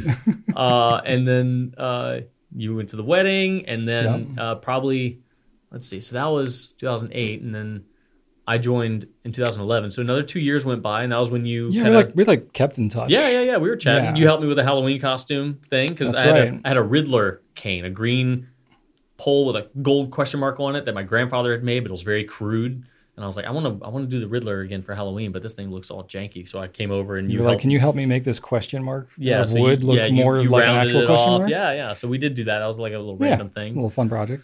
And then, uh, I think we yeah, kind of just casually kept in touch. yeah. at And that then point. 2011, um, you posted on Facebook that you needed some help, and I was in a miserable, You miserable were like, job. I hate my It was job. terrible. I was a title examiner for a uh, foreclosure firm, and this Mm-hmm. was 2008, so everybody was getting their house taken. And oh man, I was Yeah, not very absolutely fulfilling. the worst job. I had been laid off previous to that, and that was Mm. just the first job I could get. Yeah, yeah. So I was not in a good place professionally. But um, we came over again after that, and uh, I remember you were just like, "Oh, it's so good to see you," and you were like, "Well, let me just show you around. This is what I'm doing now." Since you know I had seen the wood shop and Right. hadn't seen your current operation, And I was like, yeah, I've sort of transitioned away from the pen making thing, Yeah. and now we're transitioning into this And fountain I'm just like, pen thing. I was like, "I don't even care." And What- you- I think you I were, will I, think help. you were literally like, if you can meet my hourly rate I'm currently making now, I I bet. will come here tomorrow Do and anything. quit my job. um so I, I we went there and you know walked around and just talking with you and rachel again and shannon in the garage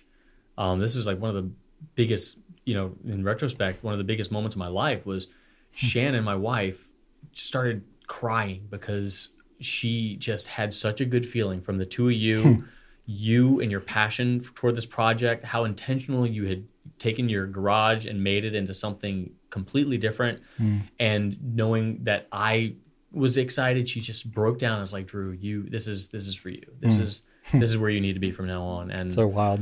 yeah, it was a really big deal. And it was And really, not, I mean, I guess like compared to what it had been previously, it was impressive. But now looking back on it, I mean, we have pictures. We just had our 13th anniversary. So we like dug through old pictures and like shared it with our team and stuff like that and seeing like what things were like back in the garage days, as we call it.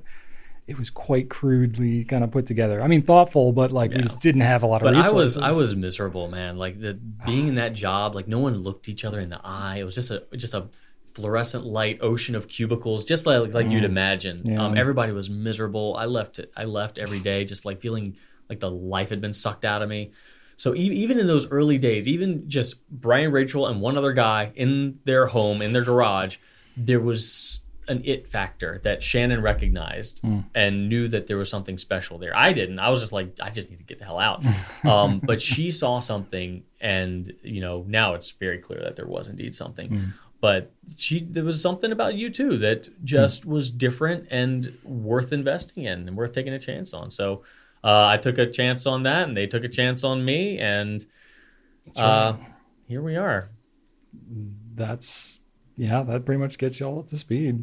So it was like we we were definitely had like a friendship from elementary school into middle school.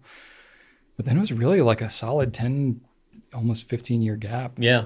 Probably not more like a 10 year gap of like just casually keeping in touch but not But like not you so- knew enough about about me to know that I wasn't like a you know miscreant or criminal or a, bull, no, a bully no. or anything. I like mean, that. you've always just been a good dude. Yeah. just just So like, you it's- know hyperactive you know weirdo. Like there's nothing nothing dangerous about that. You knew I was at at least honest. Sure. You know I wasn't one of those kids that Yeah. broke other people's toys and stuff like that. So No, you weren't throwing trapper keepers at people.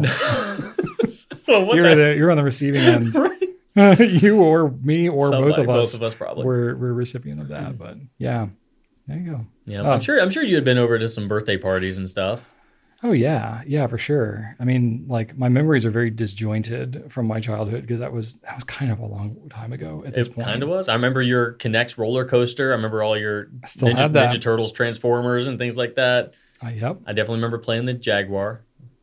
Yes, my dad bought an Atari Jaguar. Yeah, I remember. I think Before that you had, company you had a, I folded. think you had a game called uh, Bub, Bubsy uh, or Bugsy, like a cat that could glide or something like Hmm. okay. Yeah, all the games were terrible on that system. that. I remember playing something like that. yeah. Yeah. But uh, yeah, I remember. funny. uh, and of course, I remember the the gazebo and the bumper pool table and yes. that front room where the computer was. hmm Yep. Yeah, it was a interesting experience growing up with my parents and the business in the house and all that kind of stuff. I mean, a lot of that translated to what Rachel and I sought to do.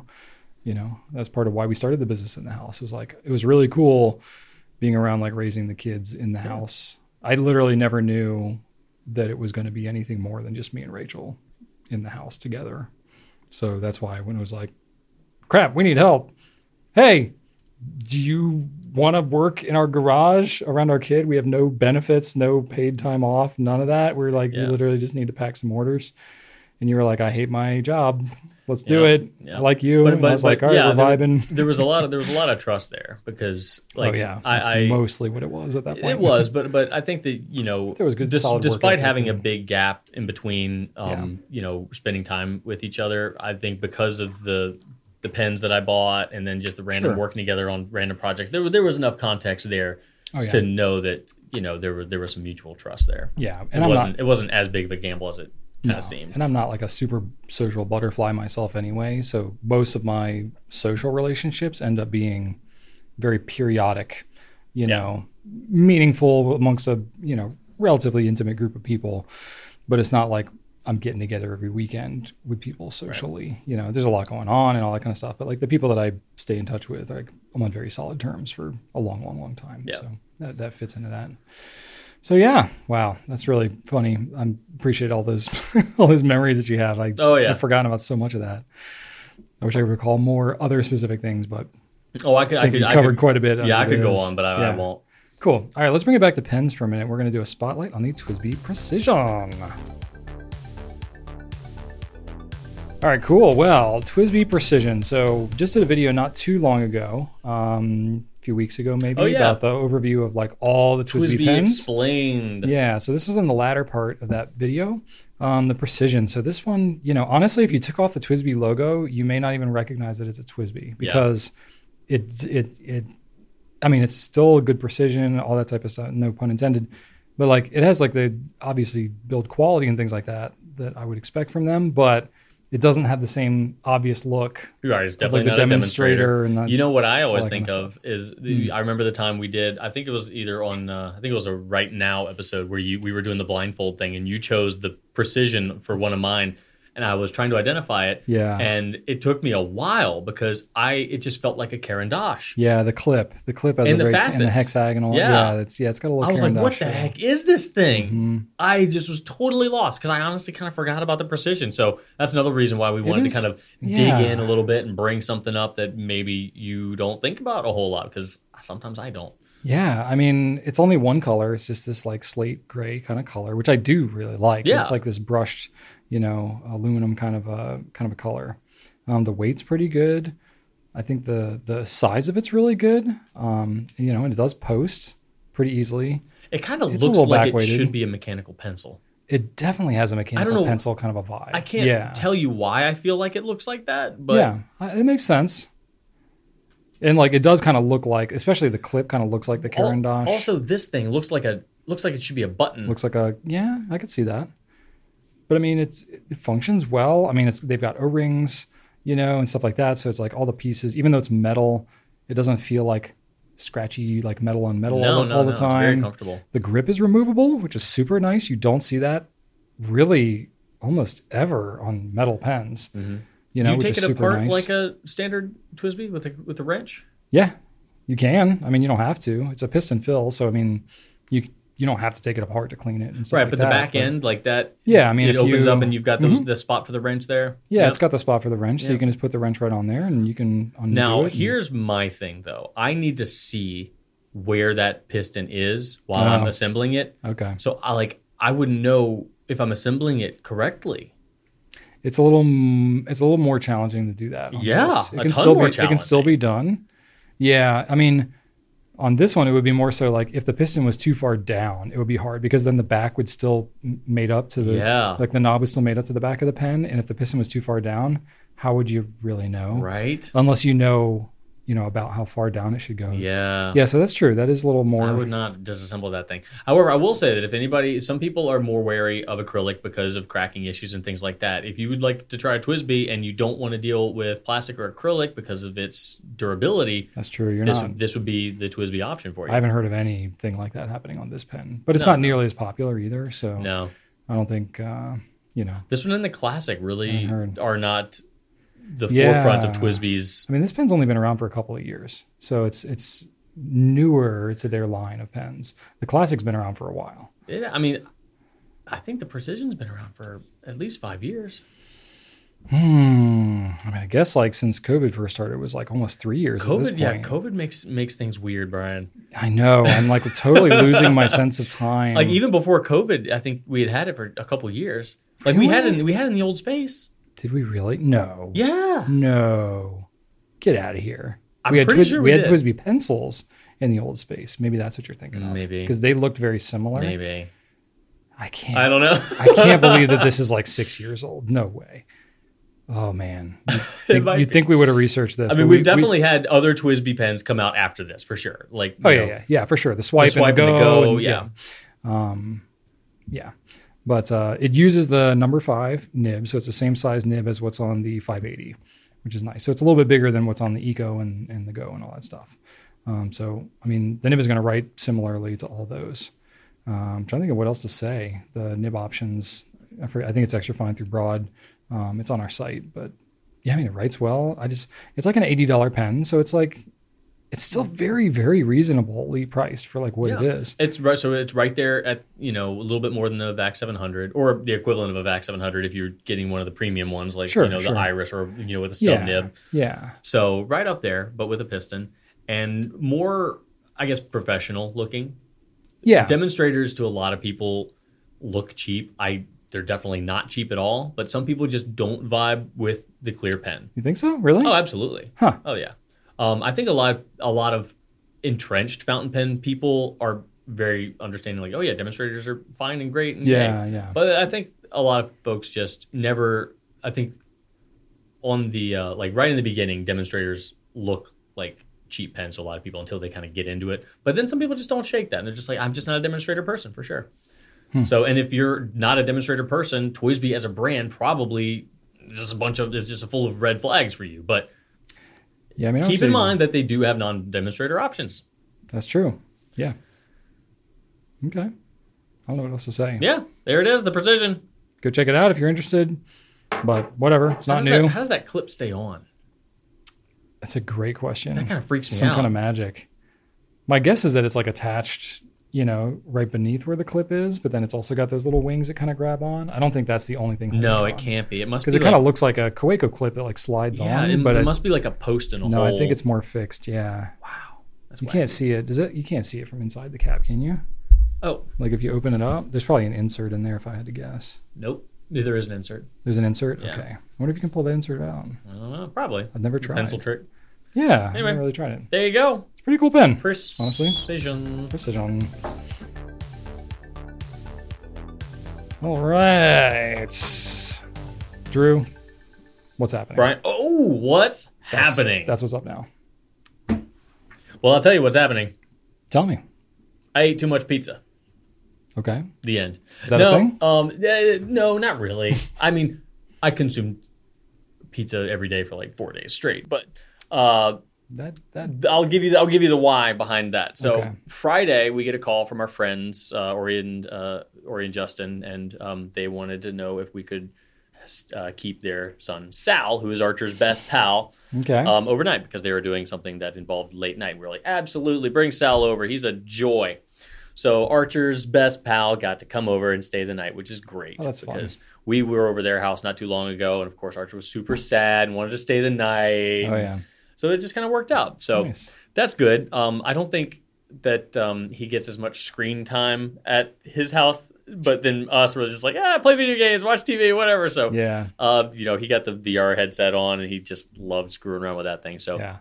they had a good time. They slept in a fort that they made out of by just putting blankets all over that indoor jungle gym that I oh nice. built Archer. Oh, that's awesome. Um, yeah, Archer couldn't couldn't hang though, so I, I go up late. So we put them to bed. You know, they Okay. we'd let them stay up later than normal, so they Sure. went down at like ten something.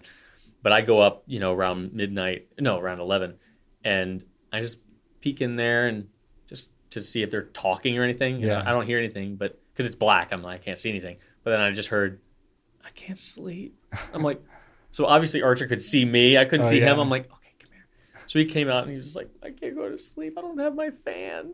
I was like, oh, okay, Oh. buddy. So I, I, I let him into his room and, you know, turned on his fan for him. But then he's like, I what if Sal wakes up and I'm not there? I was like, that's fine. You'll probably wake up before him anyway because you wake up way too early.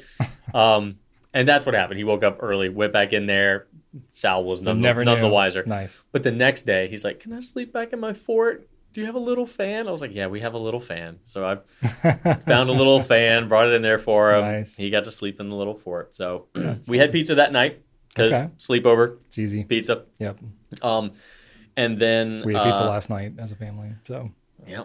And then uh, Saturday, uh, Saturday night, um, I had leftover pizza that night, and then uh, Sunday he went to a birthday party for one of his friends at a trampoline park. yep. They had pizza That's what- there, so that's what pi- happens. pizza for lunch, Wow. and then Sunday, uh, I had pizza for leftover pizza for lunch. Oh wow. So yeah, a lot of pizza, Yeah.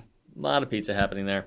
Okay. Um, and then uh, yeah, oh yeah, we went to uh, on Saturday. We went to a craft fair with um, Michael Brooks and his wife Oh, Brittany fun. and their two Okay. kids. Nice. And so Archer got a lot of kid interaction this weekend. Yeah. There was you know Very sleepover, Social. Yeah. sleepover on uh, Friday night, and then Michael and Brittany and their two girls on Saturday. We went to a craft fair at the uh, um, at the it's at the Richmond um, uh, Raceway. Um, they just set up Oh, a bunch yeah. of booths. It's not so much a farmers market, mostly a craft fair Yeah. but we did not dress appropriately. It was so cold, and it didn't Oh. Hmm. seem cold when I went outside to check the weather.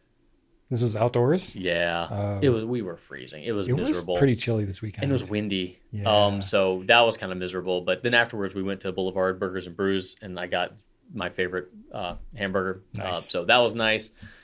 And uh, so yeah, up, up- among the pizza pile was a very delicious burger. It Okay. has like it had you know a big patty, some uh, jalapenos, a spicy mayonnaise, a opened up piece of chorizo sausage, and then Wow. an egg. It's like Mm. I love it so much. wow. It's fantastic. Um, and then yeah, so a lot of a lot of kid interaction with Yeah. all that, and then the trampoline park, obviously. That's I'm just sure it was a madhouse. always, always. Um, After like five days of eating pizza. Too. yeah, I just I, there's so many things that I, I see Archer doing, and I have to just explain to him that kids are jerks. Um, Mm. Anytime he tried to do something, he had these foam, the foam cubes that you know they jump into the pool of, Oh yeah. and he was just started setting some up. Another kid just started just run by, kick them, Yeah. and he's like, "Why do they do that?" I'm like, "Cause kids are jerks. Yeah. kids- it kid- doesn't get kid- better as they age. Kids have." i- If they see something that can be knocked over, a pile of Legos or a sandcastle or whatever, there's just there's this draw, this pull to I need to knock that over. They can't help themselves. Yeah.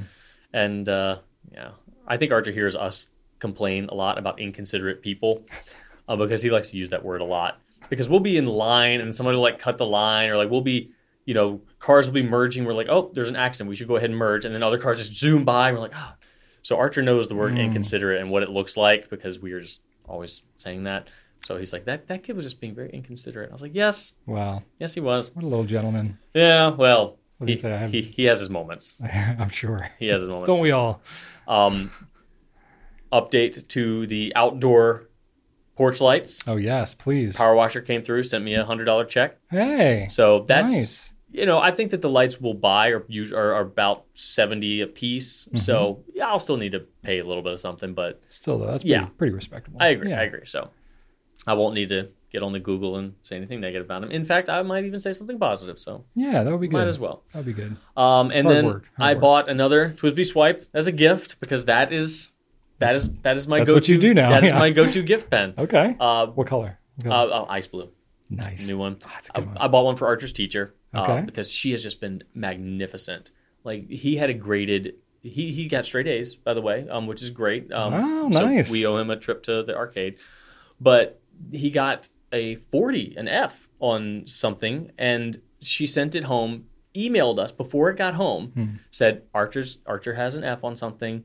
I need, want you to let him know that's not a big deal. If you can go over this with him Mm. and let me know you went over with him, I'll change it to a 75.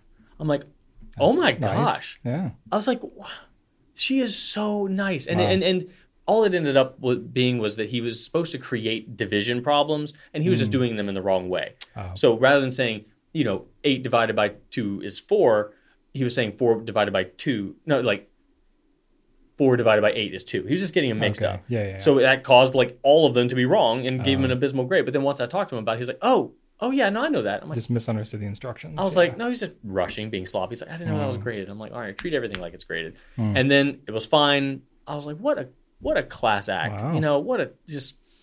I told him, I was like, dude, you're gonna appreciate her as you get older. You're Yeah. gonna realize that some teachers are not great and some of them are just rock stars. I get to middle school and Yeah, you know. and she's just a rock star. So Nice. I'm really excited. Got her a bulb syringe as well, of course. you just But- made that accessories video. And I, like, I it needs to have one. Like Yeah. I'm never gonna give somebody another pen without giving them a bulb syringe. It it's a good idea. Now he's going to bring it to school, and she's going to see like, oh, cool, a pen, some ink, a And booger sucker. Um, Okay. Why is this here? Eh, What is that all about? Yeah. It might be a little jarring for her Okay. at first, um, because it's it's labeled like a ear ulcer syringe. It Yeah. doesn't say pen cleaning tool It's on not, it. it's not made as a bulb syringe. No. We, we use So- it. We're repurposing something made for another Yep. industry. Yeah. So that'll be interesting. But either way, I'm sure that once she uses it, she will she will appreciate it. So nice. that's going her way as well from awesome. a uh, you know from a fountain pen perspective anyway.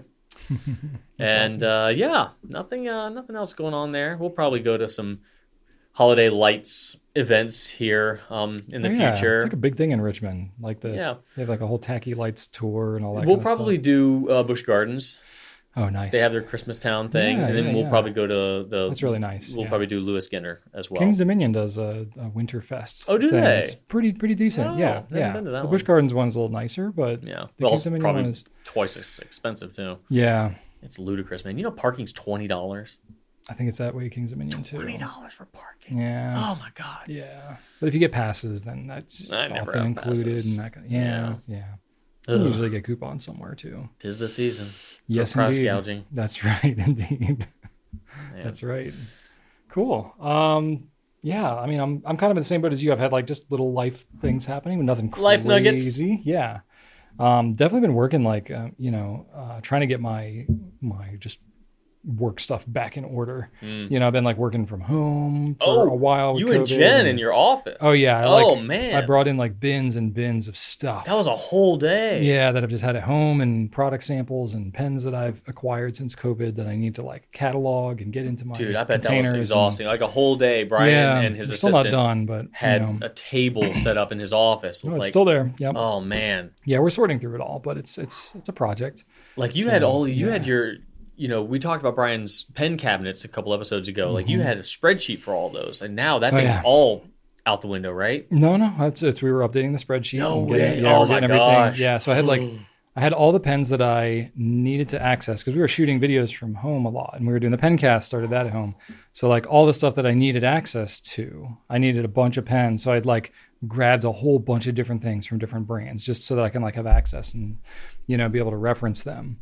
You know, but then like since we've kind of come back, I'm like living in both worlds and whatever pens I needed were not in the place where I Oh my was. god, I'm getting exhausted just Yeah. thinking about this. and just like all the paperwork and all the just all the various Oh. physical things that I've had split basically amongst two locations for All the like, two random and a half sample years. products that we've decided not to carry that Drew's just dumped in your office when you weren't stuff. around. All that Oh, stuff. And depending on who what would depending on what COVID status we were in, you know, if we were more primarily at home, I would have like samples from manufacturers like sent to my house instead of Oh, the office. And you know, so it was like it has just been kind of a mess for a while.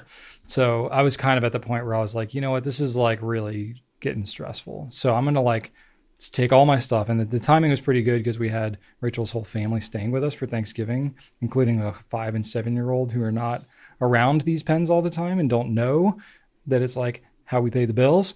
So like my kids know you don't just like grab random pens and go stick them in the toaster or whatever. But like a five year old may not know about that. So I had to pretty much pack up like a lot of my stuff that was just kind of around the house and put it all like in my closet. So I was like, you know what? E- Even before I like the family was coming, I was like, you know what? Might be a good time for me to like gather everything back up together and then bring it back to the office, sort through it all, and then I can kind of start fresh. So I kind of did that n- knowing that I was going to bring everything back in. And then we like scheduled some time and I like canceled some meetings and just made extra time because it's like just, it's a lot of stuff to go through over almost three years. And um, it's definitely a lot. It's at least, it's at least 150 pens that I've acquired during that time, which is like four to five a month, which is not for my situation. keep in mind every single like color and version of every exclusive Oh yeah. you know, just that right there is at least two thirds Oh, of yeah. it.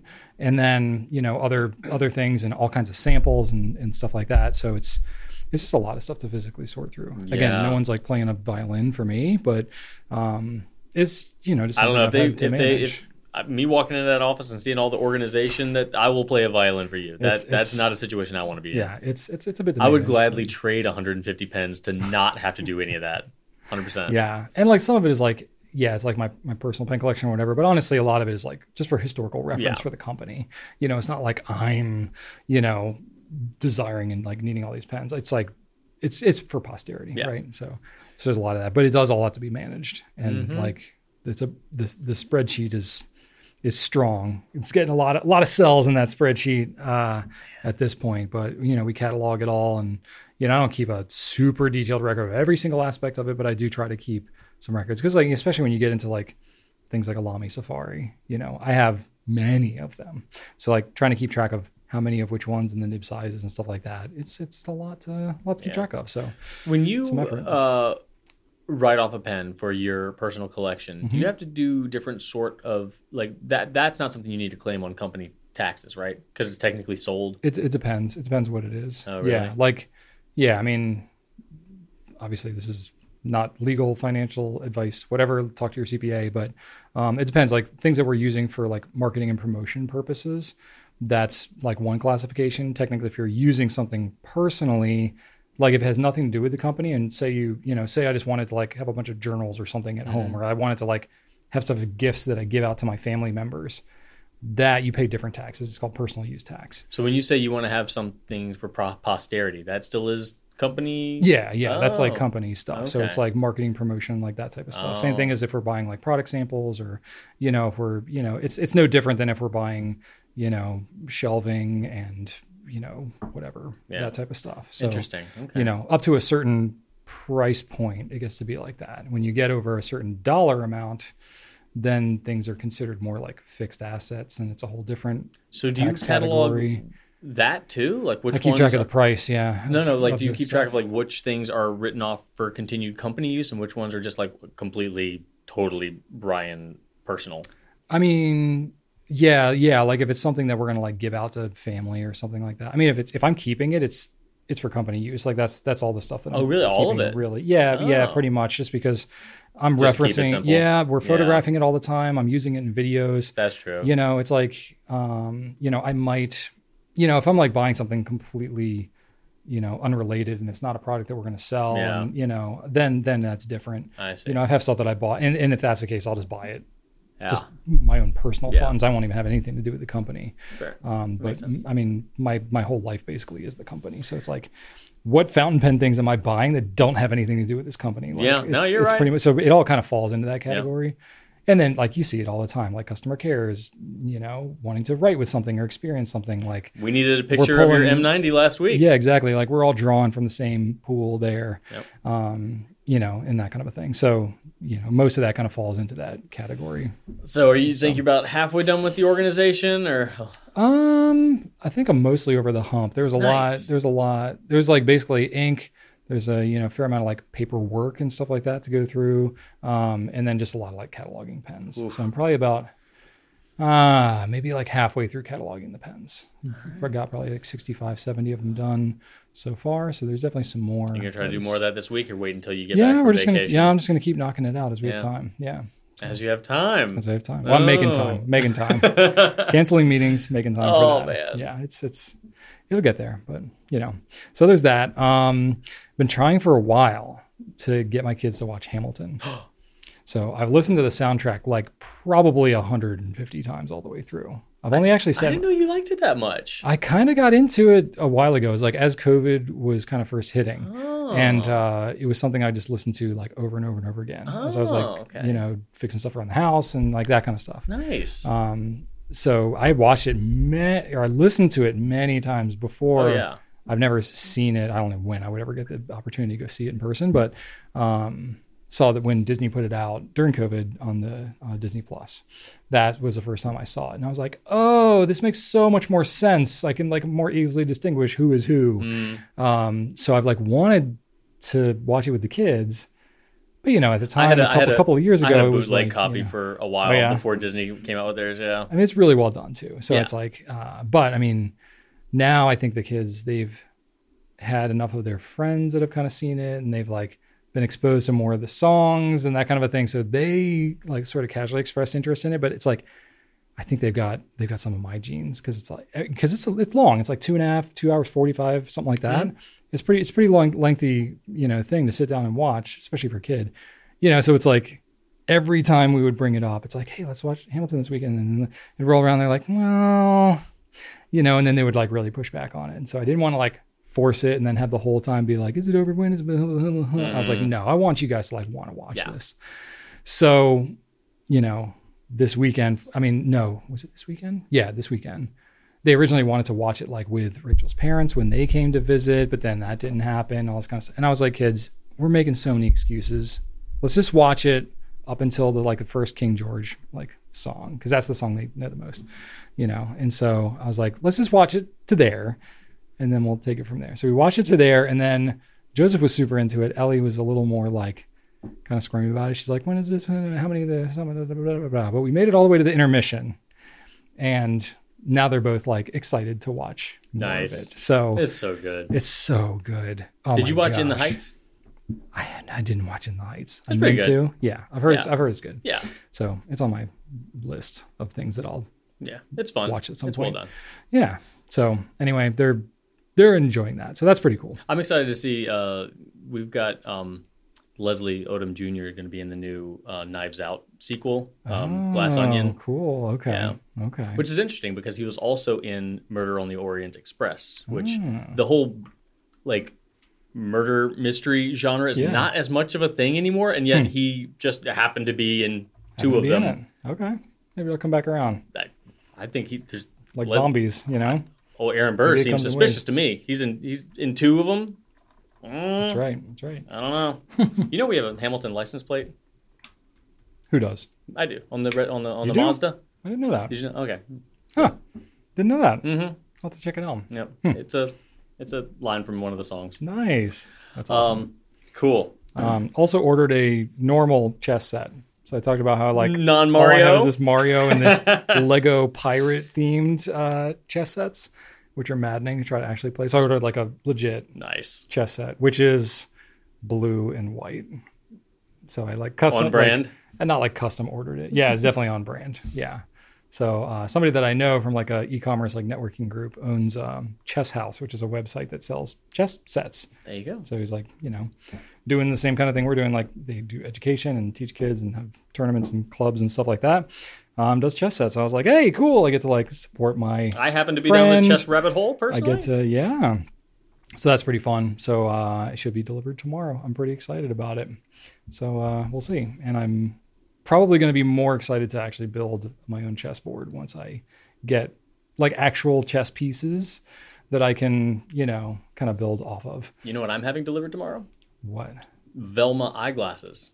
Velma eyeglasses like from Scooby Doo? Mm-hmm. Why? Two why- pair. Why? Because For a costume?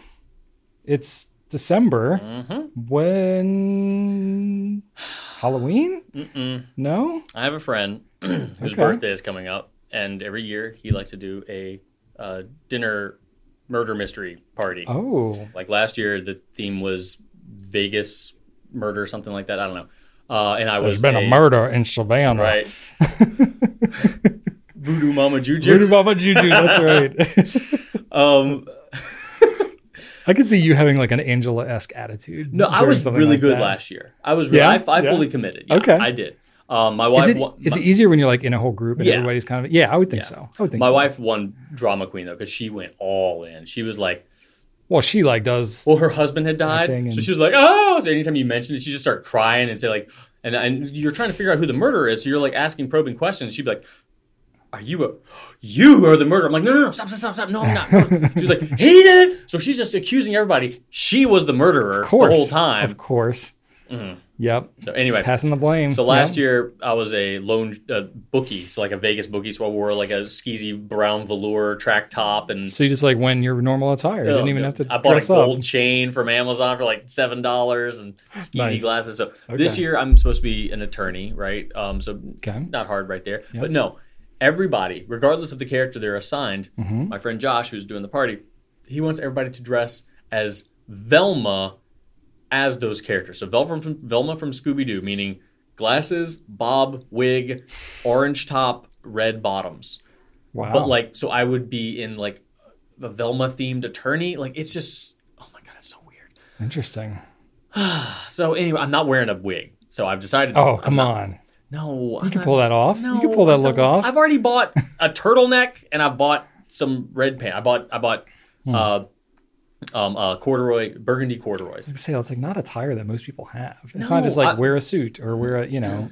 So I figured, okay, I could potentially rewear some corduroys. So I, I was like, Okay. that's that's fine. Okay. Red, I mean, orange turtleneck. That thing was thirteen dollars on sale at Macy's. So I need to go pick that up. But Yeah, we're- that's not getting worn again. yeah, fair enough.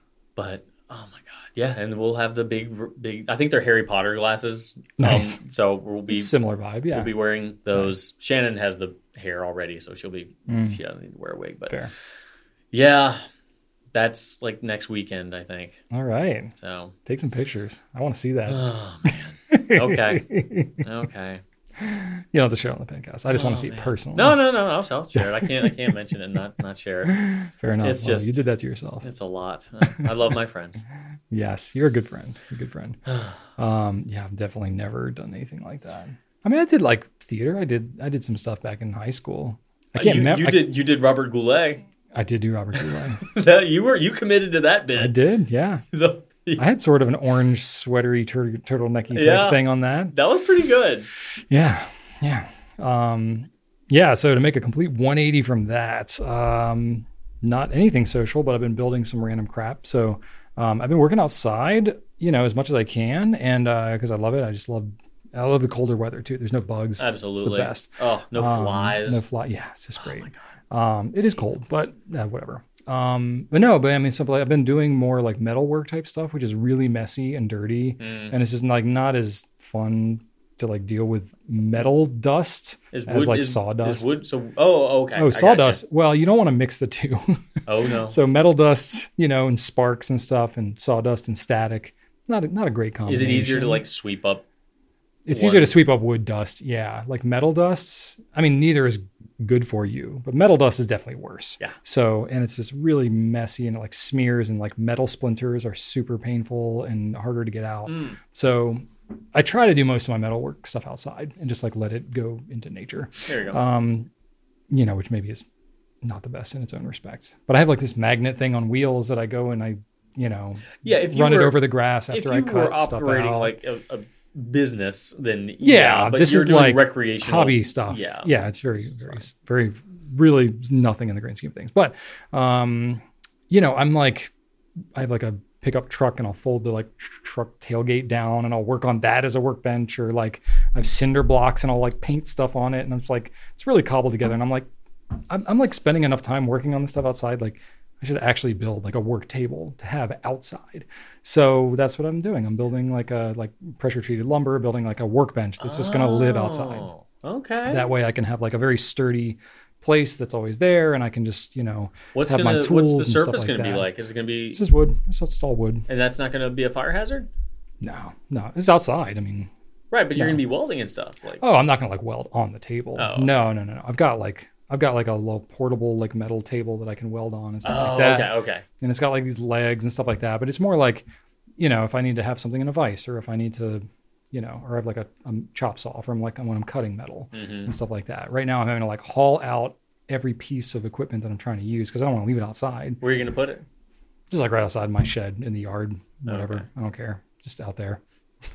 it's gonna be heavy as crud, so Mm. I'm never gonna want to move it. But you know, it'll just live there. But I'll like paint it like a dark green or something, so it'll kind of like camouflage in with the woods a little bit. You know, whatever. Nice. But uh, it'll be nice just to have like a work table that's outside. I've never actually had that, but you know, if I want to like whatever, change the oil in like a push mower or something, you know, like Yeah. that kind of stuff. Like I can do that there, you know, like on a table that's out there. So I don't know. Especially because you've got sheds that have like high quality flooring now. It can't be doing anything nasty in there. Well, I mean, I can't. Yeah, that's true. Yeah, I know.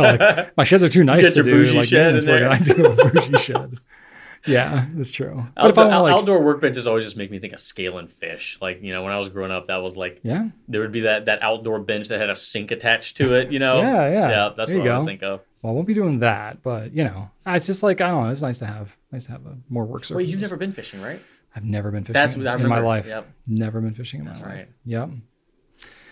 But anyway, yeah. But lumber prices have calmed down quite a bit. It was getting like really out of control for a while. there. Yeah. But now, I mean, I mean, this whole workbench I'm building. It's it because for, like, of COVID, right? Everybody started doing home oh, improvement It stuff. was crazy. Yeah. Yeah. Well, not only did everybody start doing home improvement stuff, but like all the lumber mills like had to shut down, and most of them are small mom and pop places, and it was a variety of reasons, you know. But I mean, lumber prices like tripled, quadrupled, you know, especially for construction lumber. It was crazy. The housing market was booming, so it's like all this craziness. But now it's it's more or less calmed down. So I can build a workbench for like sixty bucks, seventy bucks, with like solid lumber. So it's like that's very doable for like an eight foot bench. You know, it's like a very solid thing. So that's what I'm doing.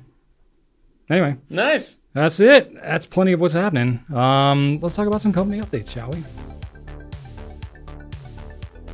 All right, just a couple of brief updates here. We have a video that we published on the Diplomat Nexus, which we already talked about in the pencast here, but a, a more detailed video where I really go through and I show how to ink it up and do the whole thing. So um, yeah, just kind of like a straight cut, you know, not very not cut very much video. Um, so yeah, more, more like the, the Brian of old. Yeah, kind of old school. Yeah, just like taking a pen, reviewing it, review, talking yeah. about it, yeah, inked it up, you know, did the whole thing. So, oh, it's a cool pen. So, showing that off.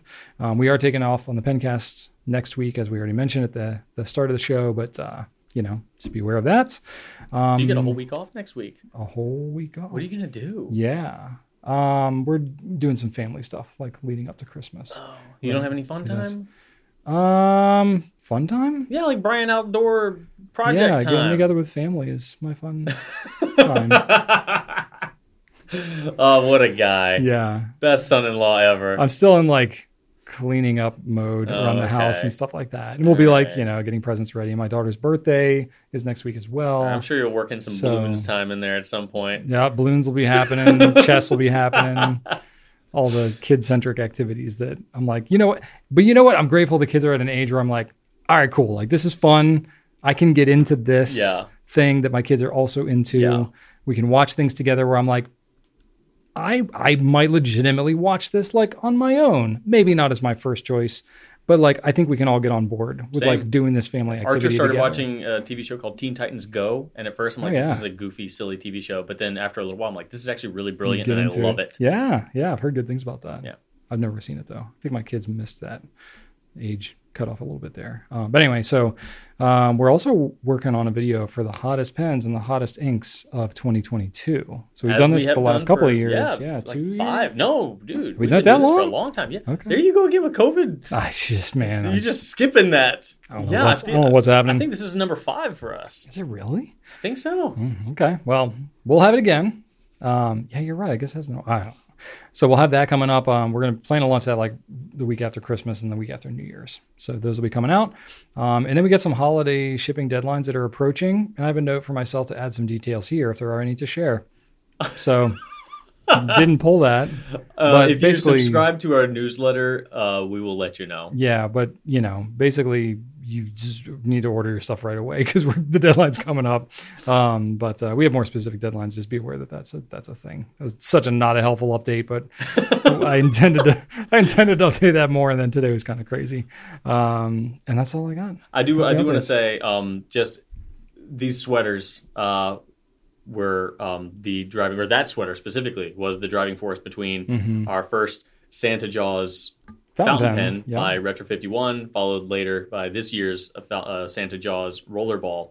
yeah. Uh, last year, I happened to be walking around a Marshalls and found this. And I was like, "Oh my Yes. god, this is Brian's We sweater!" were like, this is the Santa Jaws sweater so I had to buy it, of course. Yeah. Uh, and I wore it because it was like not in it was not in stores anymore. Marshalls has like yeah, you bought yours. they when it like was buy new. out stuff from other Yeah. stores, So this was, so it was like over a behind behind year- the cycle. Yeah, yeah, over a year later, I happened to find it. Yeah. And I wore it to work the next day. I'm like, oh my God, this is going to be hilarious.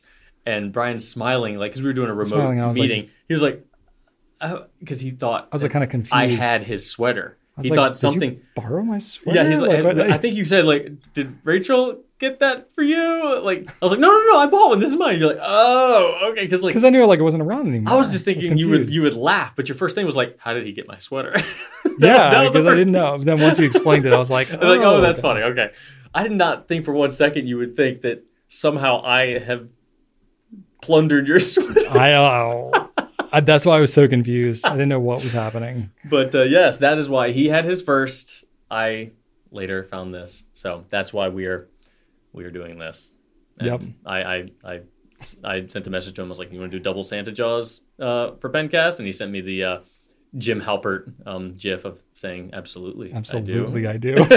that's right. Uh, I don't know which of us is Jim and which is Dwight in this situation, but I think we both have. we're both both. Yeah. Mhm. Yeah.